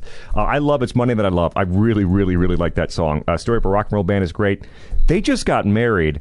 Uh, the, the, the, the lyrics in that, to me, are classic Newman, the, the twist, right? Because it's a story, it's, it even starts out, it's an old, old story. Man and woman get together, get married, move out to the West Coast, they have a baby, they're really happy. The wife goes for a routine doctor appointment, and then Newman says, anyway, she dies. And then there's one more verse where he says the guy finds a, a rich woman and they got married and moved out to Los Angeles. That's the song. Um, I, I like the way I like the way that's set up and, and paid off uh, by Newman in the writing. And I look, there's a song at the very end called Pants. And I would not have said much about it, but I, I, I did read Newman uh, uh, writing about it and what it is. Because it's basically, uh, I'm going to take my pants off and no one can stop me. That's essentially the song. Newman was, It was, saying, it was about him going to see like Styx or right, something Styx like that. Kansas, an and, like, this- rock show. This faux danger in rock music, which actually, uh, our very last episode, Ben Folds and, and the the Rock in the Suburbs song gets at that too. You know, uh, you better watch out, or I'm going to say, you know, the word uh, that I don't want to bleep myself with. But pants is the same way, right? It's like fake danger. Hey, I might take my pants off and no one can stop me. I'm dangerous. Um, so I, I, I like it more that I know the the backstory to it. So it's not it's not a hit back to front. I, I think like Spies especially is, is is is not a really good song on this album. But uh, but there are some really high points on Born Again that I, I certainly will fight for. I, I, my take would be that this is an album that tells you how hard what he's trying to do is because getting satire and observation right it, there's too much that's too on the nose here you know? Uh, to me I, I, I like musically i like uh, they just got married but it's a very easy target. It's very on the nose. Um, there's a, interestingly we talked about the uh, use of the offensive language in good old boys there's some slurs thrown in here in a couple songs that are just kind of they feel very uh, gratuitous and generic like he's he's trying to recapture that feeling but they don't add anything. They're just kind of offensive and unnecessary. Um, you know i think and i do uh, one song you guys did mention i will just put in a little word for is ghosts which is probably you know it's it's a minor song but it's it, there's some character work there that's interesting. Once I flew fought in a war. We lived in a castle. Slept on the floor. And I don't wanna be all alone anymore. I'm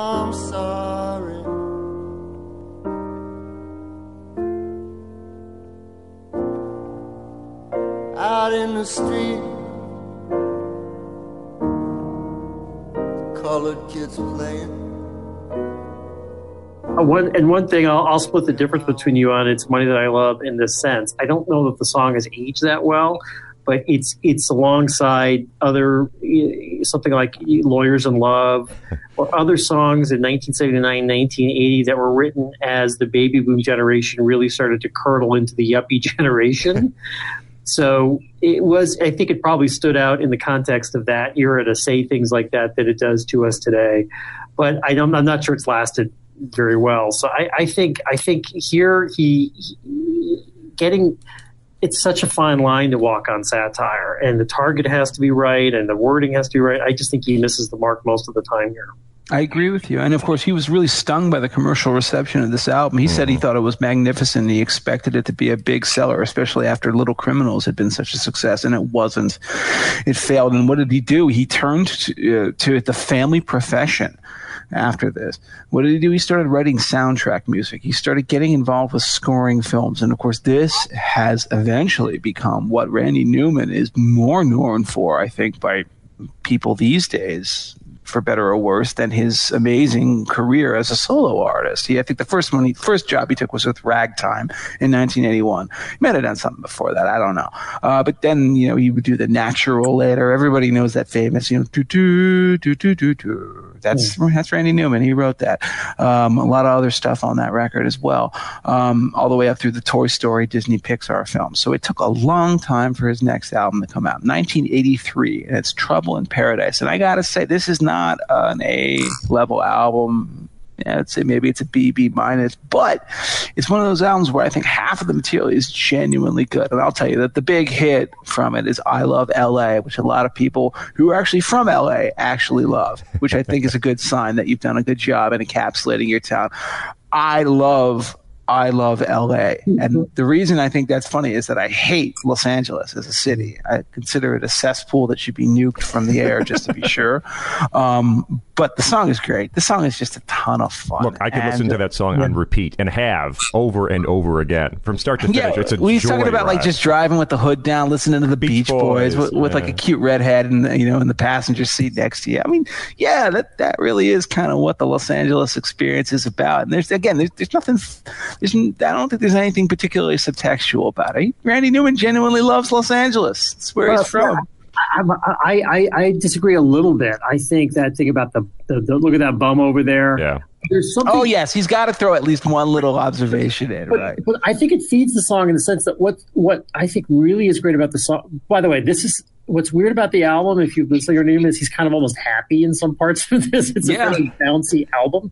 Is it's goofy, it's silly. He's Los Angeles is kind of shallow and empty, and but he's you love it anyway. I mean, it all kind of works together in this kind of weird way that actually makes it a better song because he's not overstating the, the wonderfulness of Los Angeles. He's just in a great mood, bouncing down the highway with the top down right. This isn't Louisiana 1927. this, is, this is like I love LA. Let's all just you know like cruise out on the Sunset Strip and like you know get high.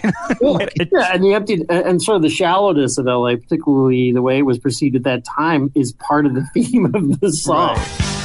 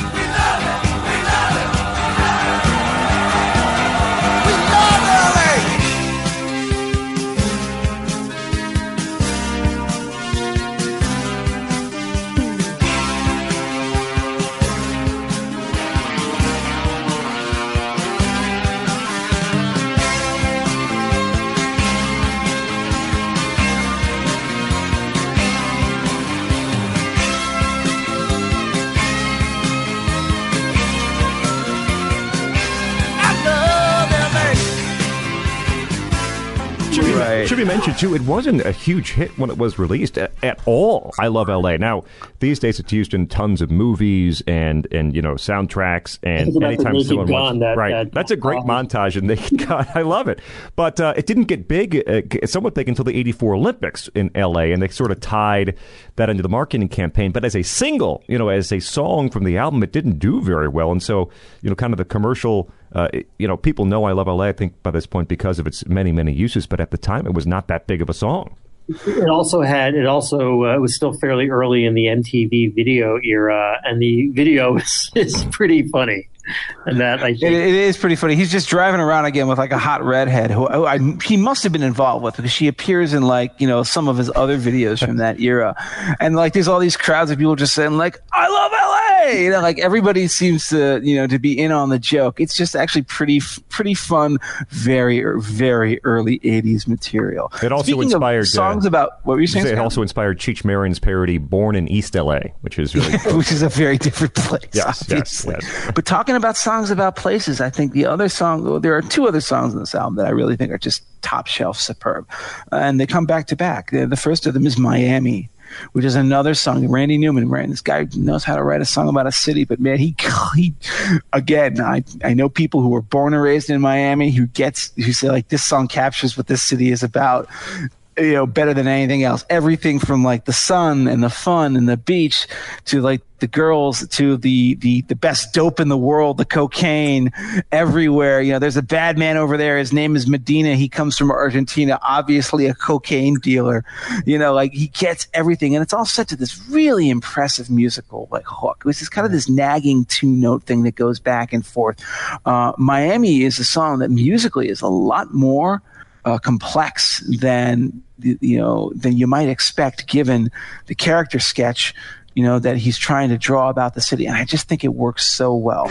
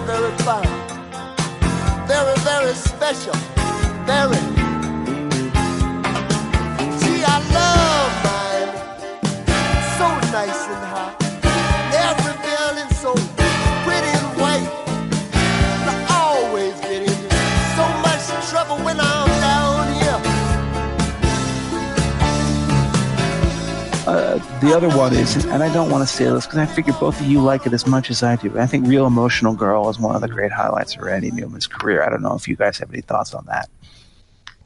Scott? Yeah. Um, that's actually, I mean, that's not one of my, it, this is not my favorite Randy Newman album. And so I, I, I don't want to, if Matt wants to go, go ahead. Well, look, I, I, I might, I, I remember getting this album when it came out, so I probably have a slightly different experience. I, I like it more than I think you guys do, but it's it's spotty. I think what works well really works well, and what misses misses. Uh, I so I like other stuff on the album. I, I like Real Emotional Girl, which is another just kind of very beautiful, but in some ways more complex song than some of his others because the relationship between the narrator and the real emotional girl is tricky, but is a very moving portrait but look, I think of this uh, fairly or not. I think of it as a happier, bouncier album. So I'm a big fan of "My Life Is Good." yeah. It's a very funny song and has a little poke at Bruce Springsteen. One of the things that starts to happen around here with Randy Newman is he, I don't know if it's a full character, but he sings more songs going forward in kind of a exaggerated version of himself as Right. a really rich Southern California jerk. Um, and they don't all work, but this one is a very funny song where he's, you know, arguing with his kid's teacher about how important he is and trying to impress her. And I went over to see Bruce Springsteen. That's right. And the, the, the, the kicker is he asked me, how would you like to be the boss for a while? Very, and you, you know that guy, you know that jerk. And it's very funny. I, I think I, I'm probably alone on this. I like the blues. Which, Oh no, no, no! You're not alone at all. That's the one with Paul Simon on it. Yeah, a yeah. I mean, song. the blues. The interesting about the blues is it's the of all the things we've already talked about. That's the one song Randy Newman has ever said he regrets writing, uh, because you know the poor kid in the blues is like going back to his room and finding solace in his music, and he's not appreciating it. I think it's a hilarious song if you spend enough time with music, and it almost creeps up to Paul Simon, almost seeming like maybe he has a sense of humor. no, but he, he's, he, I don't think he understood. I don't think he understood. He's got the blues. This boy, he's got the blues. You can hear it in his music. He's got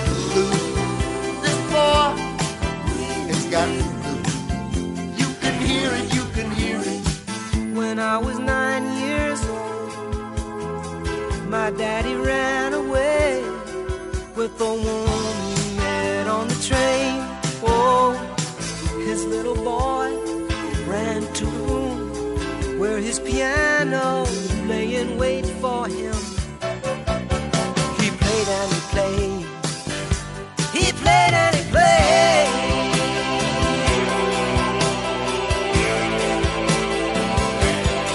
And and I agree with you on Miami. Another one I like. I, I wouldn't call it a major song, but I think is is a is a, is a pretty good song. Is "Take Me Back." Um, and and so I think it's a pretty good album. I think the things that that don't work partly are they're dated. I think Christmas in Cape Town is a real effort at this time for him to you know come out with another kind of powerful, potent, you know, maybe race inflected statement. The problem, uh, aside the fact that I don't think it's as interesting as some of the earlier stuff, is the context of South Africa and the apartheid era of 1983 is really doesn't translate very well anymore. Mikey's is to me just a lot of noise. It's never worked very well as a song. Um, and you know, "Song for the Dead," which a lot of people like at the end. There was this kind of period in the early '80s where, after years of not really talking about Vietnam, people started to write songs about it. So this is, you know, Billy Joel was writing "Good Night Saigon," which is not a good song, and Springsteen was doing "Born in the USA." And I, I don't. I, I think this is well intentioned, but it's it's never blown me away that much. One more thing I'll say: I kind of like it's not. I, I kind of like "I'm Different." And Scott, you mentioned on the last album the interaction with the chorus. I like when he starts doing this more too. I like when his narrators argue with and interact with the Yes. chorus. And I do love the singing. The backup singing is nice, and the way that they reinforce it, and Yeah. he has the back and forth with them. It's it's a it's a very charming song. I think the last thing I want to say is that I, I- just think Real Emotional Girl is another one of those great Randy Newman portraits that, that's an honest portrait of an actual person and a person that, you know, we know, that people know when they, when they, they listen to that song. And, and it, you know, it doesn't have, again, any, there's no cruelty to it. There's no subtext. She's talking about like, she's a real emotional girl who wears her heart on her sleeve and every little thing that you tell her, she'll believe. Um, you know, she lives deep down inside herself. And then what's, you know, what's the line? You know, you know, she met a boy who broke her heart. Now she lives alone and she's very, very careful. Yes, she is. Um, you know, just it's a really graceful portrait of a really delicate girl who's you know been through some tough times and is obviously a you know very emotional person but uh you know tries not to let it show and nevertheless does. Uh it's it's kind of like on an album that I think has a lot of sort of you know as Matt said a lot of really bouncy bright kind of over the top stuff. Um this is a moment of real subtlety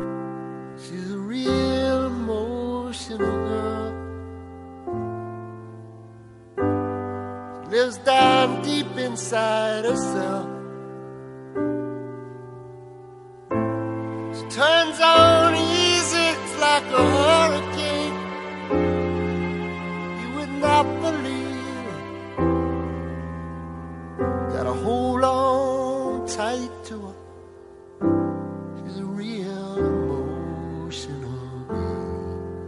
Um, and it kind of explains why I do not like. This is one of my least favorite Randy Newman albums. The next one, Land of Dreams, took five more years off. 1988, end of the 80s, he comes out with this one.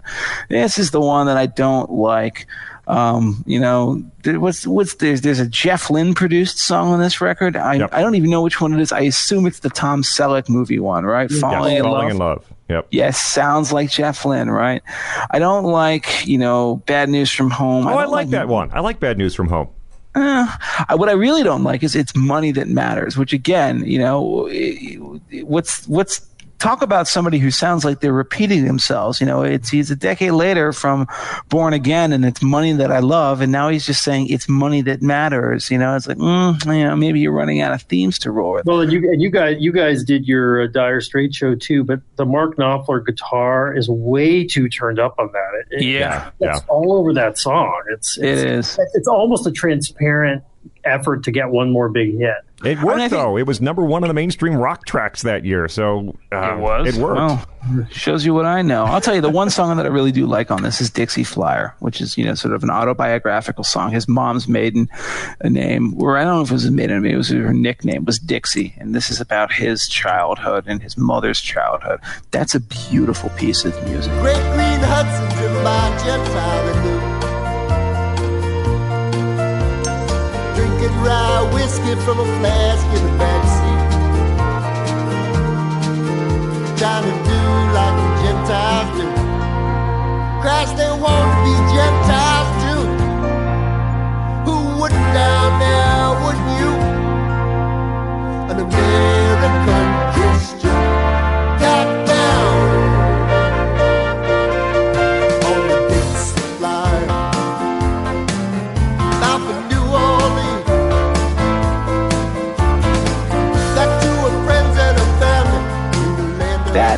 and I think New Orleans wins the war. Those are the first two songs on that album, which are both pretty autobiographical. And I think the album cover photo is actually a young Randy Newman dressed up as like a cowboy.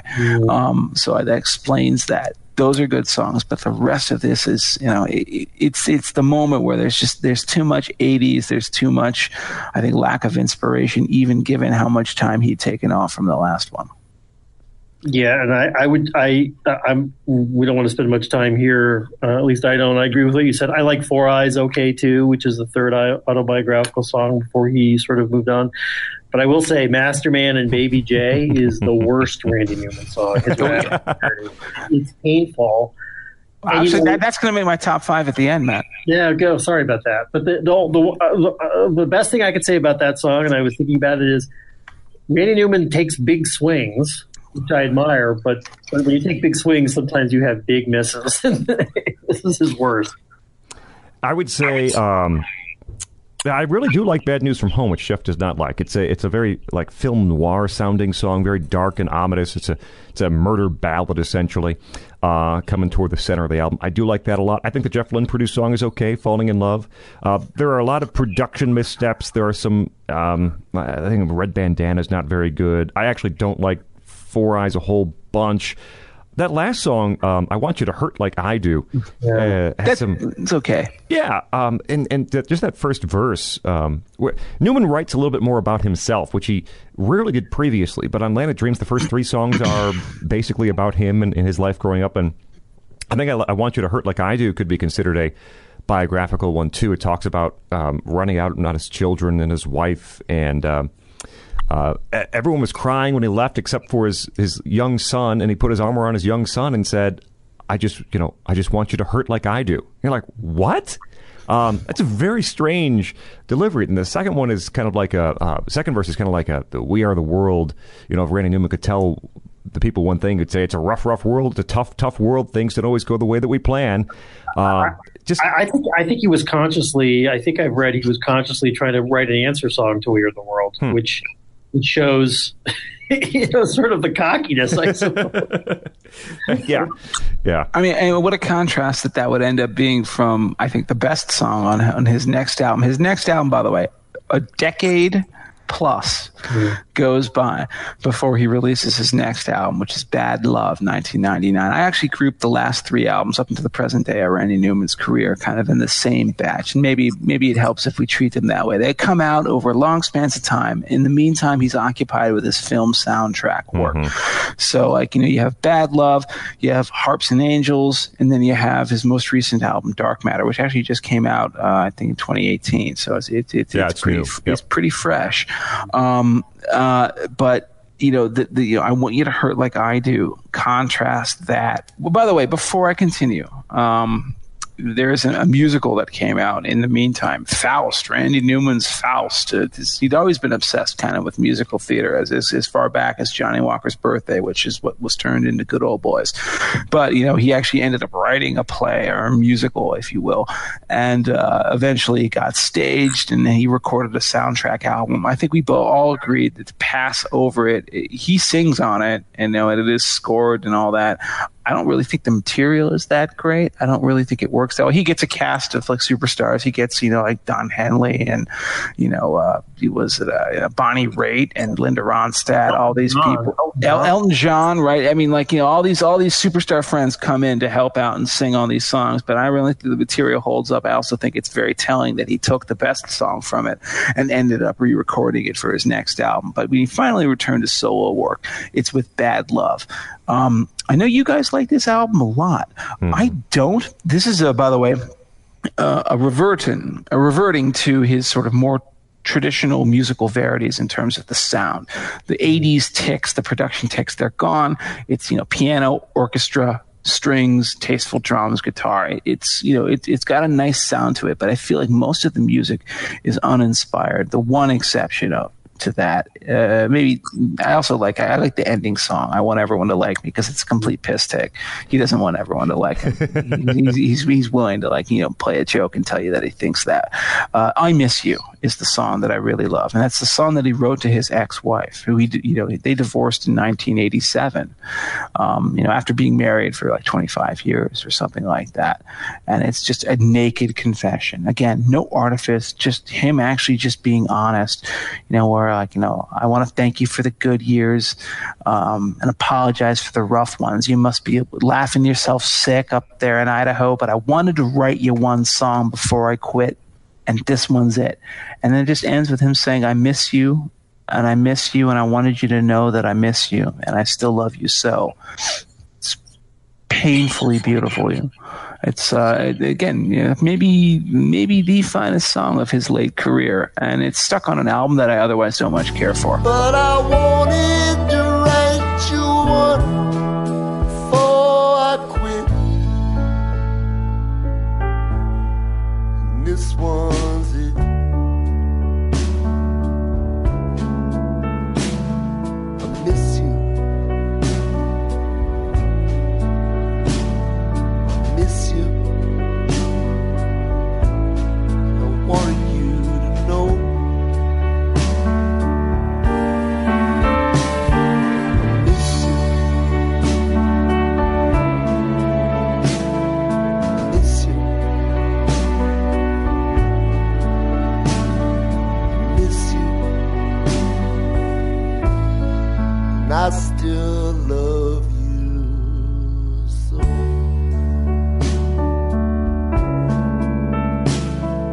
It's also a song, uh, you know, he remarried, I think, in 1990, and he was asked about how his second wife felt about the first song. and he said something like, uh, you know, I decide what to write. It's my song, which is, which sounds brutal, but is just a reflection of the artistic imperative, the output to say those things. Um, I it is a, this is I do differ with you on this. I like a lot of the songs on the album. I think, by the way, the music is great on these last three albums. I think it's again these it doesn't feel dated anymore. I like it comes out of the gate with My Country, which is basically sounds like it's going to be a warm tribute to family, and it's basically about how the family all watches television. Mm-hmm. And passes on down to the, the generations, which he has said is what his family was like. Um, I I like uh, I- Shame is another one where he gets into an argument with the uh, with the backup singers in a funny way. I'm dead, but I don't know it, which is about rock stars uh, well past their uh, expiration date, still performing. Maybe it's a little self mock, but I've always thought, you know, maybe I heard a little Springsteen or others in there. Uh, it's probably something you guys should play in the back half hour of about a third of your shows. But uh, it's I think it's it's a little on the nose, but it's a funny song. I think. Um, and and I I agree with you about I miss you.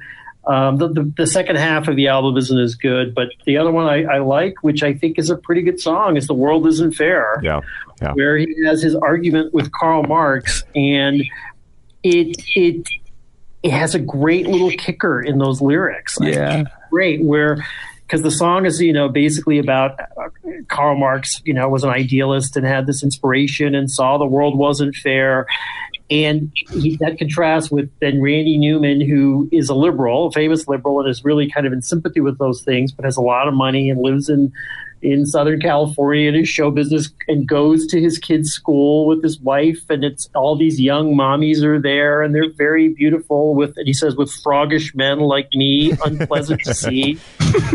and, and, then he starts talking to the, and I just want to say those last words because again, and there's a, there's, there's a sting after sting. Karl, the world isn't fair. It isn't and never will be. They tried out your plan. It brought misery instead. If you'd seen how they worked it, you'd be glad you were dead. just like I'm glad I'm living in the land of the free, where the rich just get richer and the poor you don't ever have to see. Mm-hmm. It was bless us, Karl.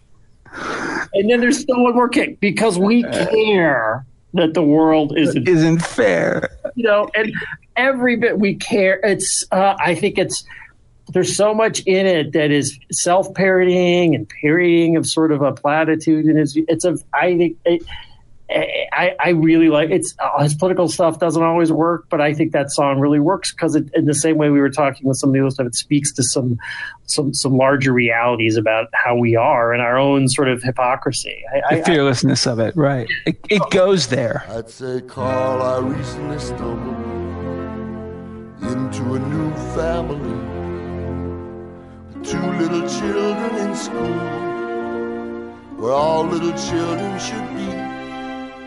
I went to the orientation, all the young mommies were there. Karl, you never have seen such a glorious sight as these beautiful women arrayed for the night, just like countesses, empresses, movie stars, and queens. They'd come there with men much like me, froggish men, unpleasant to see. Were you to kiss one, Karl? Nary a prince would there be. Yeah, I uh, I'm with Matt. I think this is Bad Love is my favorite of these last most recent three albums, and uh, I was literally going to highlight the same thing that, that he did with "The World Isn't Fair." It's a great, great song. Um, I also like "Great Nations of Europe," which is kind of an uh, not an update, but a uh, um, kind of recalls political science from from the earlier album. Every time it rains, uh, just a pure heartbreak album. Every time it rains, it reminds me of you and just how lonely my life is going to be. I may say I don't mind it at all but I do. Um, Big Hat No Cattle is another co- like country western pastiche that I think works pretty well. Jeff mentioned "I Want Everyone to Like Me," which is a, a very good song. I, I think "Bad Love" is a is a really excellent uh, record. And and again, all three of these are good. There's just there's no way around that. But I think Bad Love is my favorite of the three. I think Jeff likes Harps and Angels quite a bit, which was the next one nine years after the fact. There's a pattern coming here. Yeah, there's yeah exactly. It takes him a decade of like building up songs after yep. he's you know been doing you know Pixar films to like come back to it. Right. Um, the the lead up track there, the uh, the the title track Harps and Angels is really very very good. Uh, I like losing you quite a bit. Um, something that, that pops up in these late albums is um, the heartfelt songs are the ones that connect with me most uh, on these on these last few albums. Uh, that I think he really writes the heck out of. Uh, Losing You is another one of those kind of heartbreak tales. When you're young and there's time, um, you, will forget the past. You don't think that you will, but you do. And then Newman says, "I don't have time enough. I'll never get over losing you." That's a great little phrase, turn of phrase there in that song. Uh, feels like home is very good too. But I think uh, Jeff liked this one quite a bit. Yeah. Yeah, sorry about that. Yeah, no, absolutely. I like this one a lot. And and the, the thing I like about this album is that again, you have the you know the sort of down home sound. It's more modest sound, but you have it in service of, of much better music. Harps and Angels, as you said, is just hilarious. Uh, you know, it's about a real thing that happened to Randy Newman. He had like a heart attack, Yeah. I think, something like that, or he passed out, you know, and the music is put in service to that so brilliantly. So like there, you know, it's like he says like at first my knees began to tremble and then my heart began to pound and it was arrhythmia. I, I lost my equilibrium, you know, face down on the ground, and and the music actually starts to like get arrhythmic. It starts to pound and shudder and thud, and you know, it's like I lay there on the pavement and a tear ran, ran down my face because I knew I was dying. And of course, that's when the harps and angels come in. And it could be just like another joke, but it's not. I mean, it is a joke. He knows this, is, this guy, as, as we've already discussed, is, you know, kind of a famous atheist, but is sort of aesthetically and intellectually fascinated by the idea of God and by the idea of death, eternity, the afterlife. Maybe because it, it's such ripe fodder for him as a songwriter. You know, he can just, you know, mine it for so much gold. But I really think that's a lovely song. Lo and behold, almost immediately, I had reason to believe my prayer had been heard in a very special place. But this what happened. I heard this sound. Yes.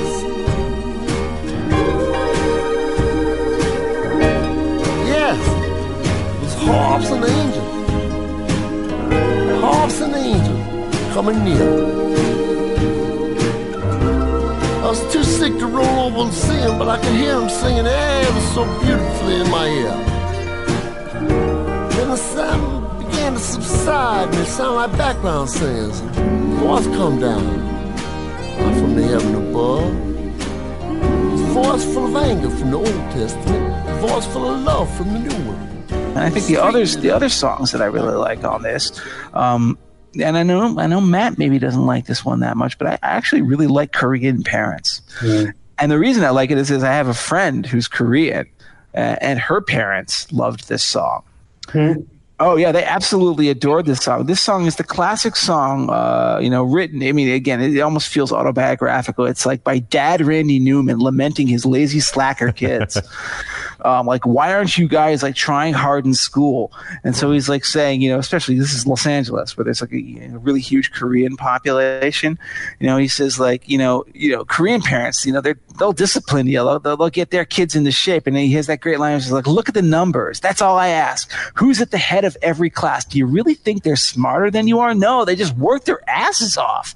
Their parents make them do it. You know, he's like, your parents aren't the greatest generation. I'm so sick about hearing about the greatest generation. That generation could be you. So let's see what you can do. Um, it's almost like advice for parenting. It's the way that like we think of when we read those editorials in the Wall Street Journal about tiger moms. You know, like, oh, why aren't we tiger parents? Why are these other parents eating our lunch? Why are we letting our kids down?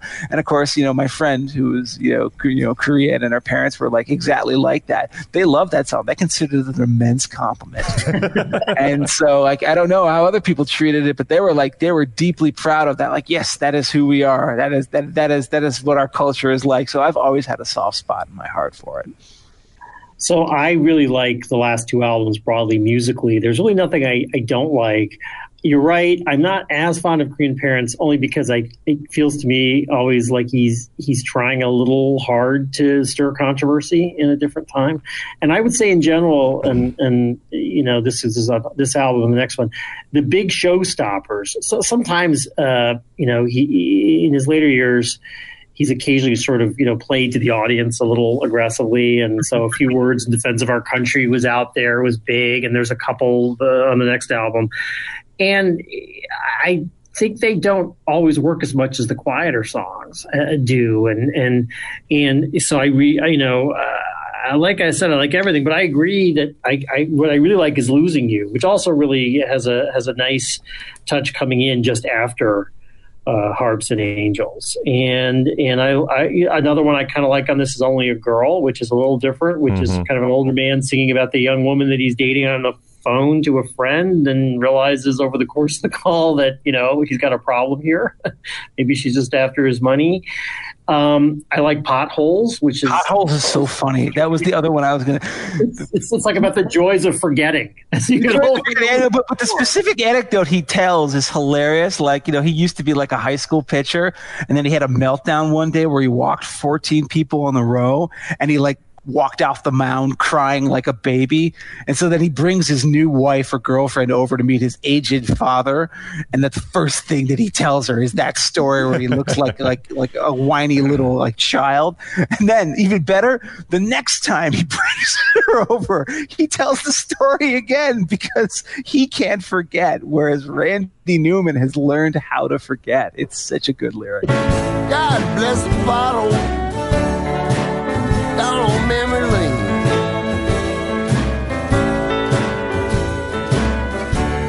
God bless the pothole down on memory lane. Everything that happens to me now is consigned to oblivion by my brain.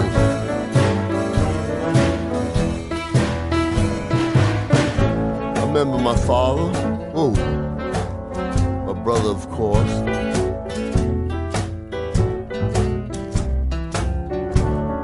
Remember my mother? Spoke of her earlier, and I remember that. Remember the smell of cut grass going off to play ball in the morning. It goes it goes right to that. that. His his and as he became apparent that his family grew, since he kind of had two families, but he understands families and parents and kids and the way they talk to each other. This comes this is on the last album too. He he really gets at that uh, really really well, and you can you can feel that aggravation of your father dragging that story up again and again. So uh, it's I like it. And by the way, my mom does that to Noelle, my wife. Every time we go home to visit, she'll be like, "You remember the time? Oh, John, why don't you, why don't you tell Noelle about the time when Jeff walked out of the bathroom at the pool with his his swim trunks around his ankles because he couldn't pull them up? Like, like, oh God, mom, why, why? I was five years old, mom. Why are you? No, I'll, I'll tell you, Jeff. My my kid is older than I think either of your kids, and I'm already promising to do that to her one day. They, they love to humiliate us. They just do, and they never forget either. Scott, you have any thoughts, or do you want to move on to the final album? Uh, let's the Dark Matter. Yeah, um, just out. I think this is last year, maybe at the end of 2017. Again, this is this is this is still very good. Um, Yeah. if you're a Monk fan, uh, you know it's a jungle out there, which was the theme song for that uh, USA show. That is here in a slightly different form. Uh, good song about kind of paranoia. Uh, Sonny Boy, which is the song just before it, uh, is based on a true story about. Um, uh, Boy Williamson, and uh, and and and, and uh, he, he died in Chicago. Someone sort of took his music and his name and became a big success. Set to the sort of brass band music. Sonny Boy is really good. I like "She Chose Me" too, which is an old song. He wrote it for Cop Rock apparently, um, and pulls it off very nicely here on Dark Matter.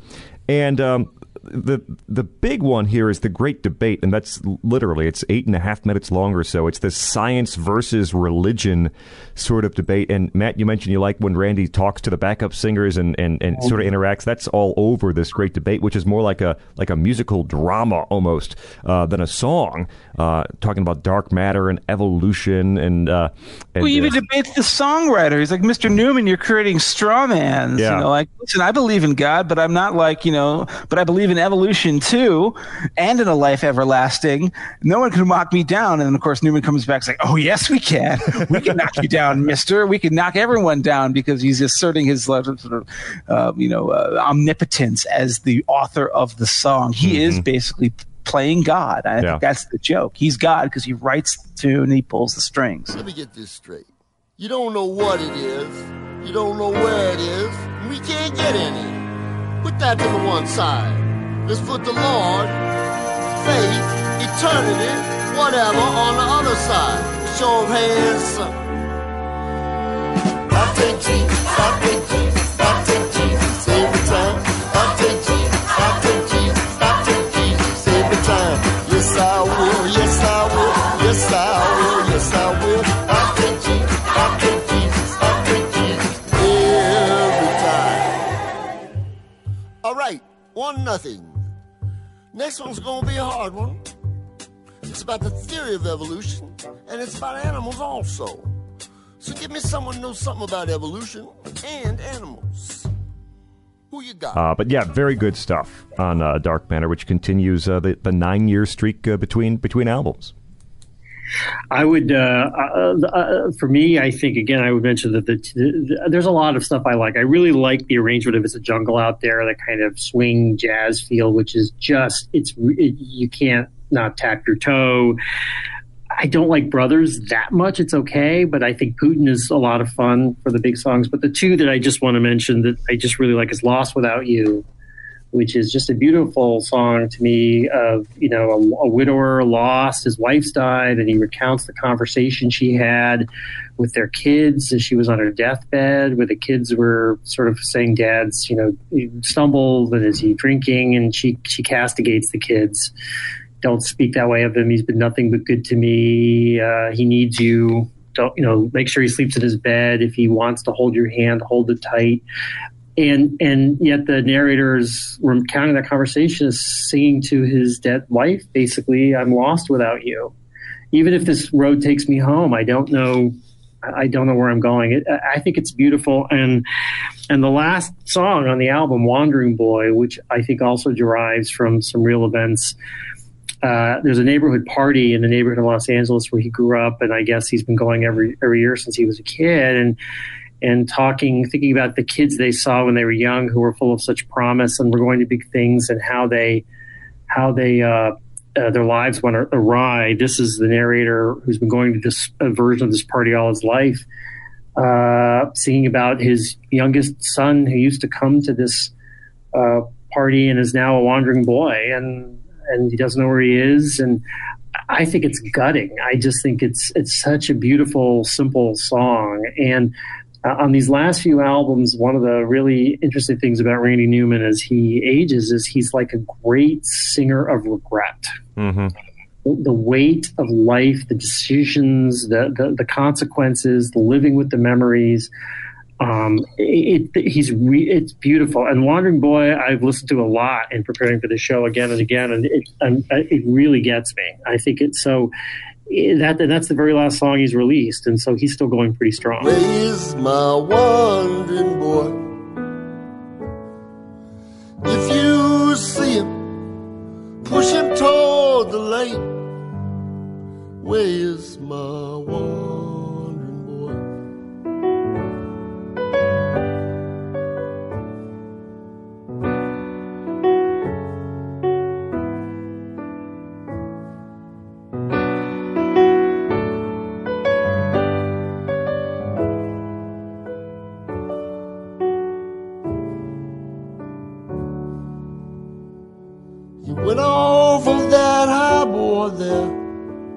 Where is he was five years old, laughing like a maniac, shining in the sun.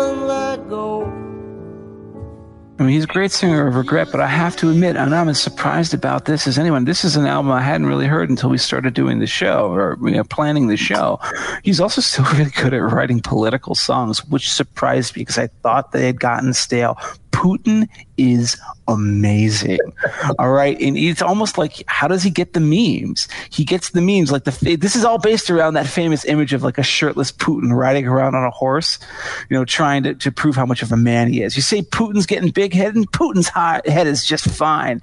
What was the line where he is like, he can drive a giant tractor across the Siberian yeah. plain. He could power a nuclear reactor with the left side of his brain. And when he takes his shirt off, he drives the ladies crazy, you know, and then of course he's like, you know, it's the Putin girls, and then like his backing vocals are like the, like the backing vocals, and then he points out as like Putin hates the Putin girls because you know he hates vulgarity. He's all upstanding and moral, and then he talks about as he walks with his ex-wife. so he's a divorcee who hates moral. It's just it again. I, I, I, I, love I love that toward the end of that too when he's he's bragged at the food girls who whipped Napoleon you did it when he says who won World War II they go the Americans. Americans. That's a good one. One ladies so good. It's such a good song. And the thing is, is that I didn't think he had it in him anymore, but he still does. And, uh, you know, I guess uh, hopefully he just keeps kicking him out. Maybe when he's 85 years old, we're going to get another one of these records because, yeah, he still has it in him. And I'm just so impressed to find out that that's the case. another record and another 12 soundtracks or so in between. Yeah, right. If Pixar is willing to hire. Uh, there is our look at the uh, career of Randy Newman. We come to the point of the episode where all three of the hosts give you two albums that you must own and five songs you should hear from our featured artists. We turn it over to uh, Matt Murray, editor in chief for the Wall Street Journal, for his selections. Matt? Thanks. Uh, and I, I'm afraid I'm going to make it harder for you guys because I'm going to make the obvious album picks. But, I, you know, especially if you don't know Randy Newman, I just feel Sail Away and Good Old Boys are, you know, they're two of the greatest albums, I think, of the last, uh, I don't know, 50 years, and certainly of the rock era that everybody has to have uh, for all the reasons that we've talked about today. Um, and my five songs, and this list could change week to week, uh, where I'm at. Sail Away, um, you know, uh, Louisiana, 1927, I think, uh, but but at different times with the good old boys. And I, and I was I almost didn't want to say it because I don't want to step on Jeff's toes after everything you've said on it, but it, it, it is great. Um, I love LA. Um, I'm gonna surprise you and go with uh, uh, a later thing. I, I, the world isn't fair is one I just really uh, love and go back and forth on uh, a lot, and um, I, I, and then I think my last one is going to be um, I think it's going to rain today, which which you know, is one that uh, I had liked and knew, and somehow in listening the last few weeks and really visiting it, just that that plaintive piano. We, I probably didn't talk about it enough. Just really, really, really got in my skin. So those are my five. Um, my two albums are going to be the same as Matt's, which I don't love doing because I mean, to say that those two albums are the best are, are, is just somewhat implied that that uh, that was the peak and nothing's quite approached it. And I, I, mean, I suppose that's true, but really, Newman's career from start to finish is extremely rewarding. Again, as we've kind of taken pains to point out, even these most recent albums have some excellent material. But yes, uh, Sail Away and Good Old Boys would be my two albums. On the songs uh, from Sail Away, Love Burn On, the reasons stated earlier. Uh, from Good Old Boys, Rednecks, um, for a whole bunch of reasons, and one of the best things he's ever done. Uh, I think Kingfish on Good Old Boys also makes the list. Uh, from uh, Born Again, I, I, it's Money That I Love. It's a great, great song. And then from um, um, Little, Little Criminals, uh, Baltimore is on my list of five. And I also will take host privilege and say uh, one soundtrack note. If you've never seen Three Amigos, Randy Newman wrote a few songs for that for that movie, and I tell you what, "Blue Shadows on the Trail" is one of the finest songs ever written for film, and I'm not kidding. It is a fantastic song. So go watch Three Amigos. Drop uh, the clip in here right now, Scott. Yeah. Jeff. All right. Well, the, the two albums for me uh, are 12 songs. It's like the really the first full flowering of Randy Newman's songwriting genius and his weirdness. And then, of course, the second one is Good Old Boys. Good Old Boys is just a masterpiece. We all agree on that. As for my five songs, if I had to pick one from 12 songs, I'm actually going to do a strange one, not a commercial one. I go with Suzanne. Suzanne, the best song about stalking ever written, uh, even better than Every Breath You Take by the police. um, then I'm going to move to Sail Away, the song that really actually introduced me to Randy Newman uh, you know, from the start. And uh, we talked about what a wonderfully, uh, you know, you know, beautiful, painful, ambivalent song this truly is. Uh, then I'll go with Rednecks, scabrously funny, um, uh, very difficult to talk about in any era. Not even now, but back then, there's no way this could have ever gotten played on the radio. But it's it's Randy Newman at his incisive best. Uh, my fourth song I'll say is from Trouble in Paradise. It's "Real Emotional Girl." It's you know him him and is is not working on some sort of sarcastic, ironic, or writerly level. Just a really, really heartfelt portrait of a, a person, a, a, girl that we've all known at one time or another in our lives. And then I guess I want to end with the, the greatest song that Randy Newman ever recorded and uh, he ever wrote, and that's Louisiana 1927.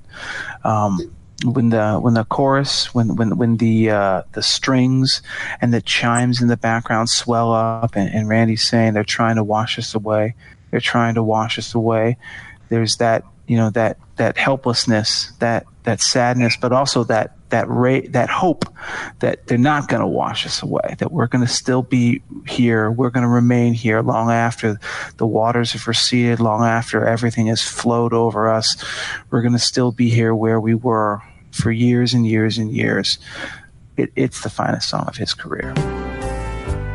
President come down to the railroad Fat man with a notepad in his hand. President say little fat man isn't a shame? What the river has done, this poor cracker's land. Louisiana, Louisiana, they're trying to wash us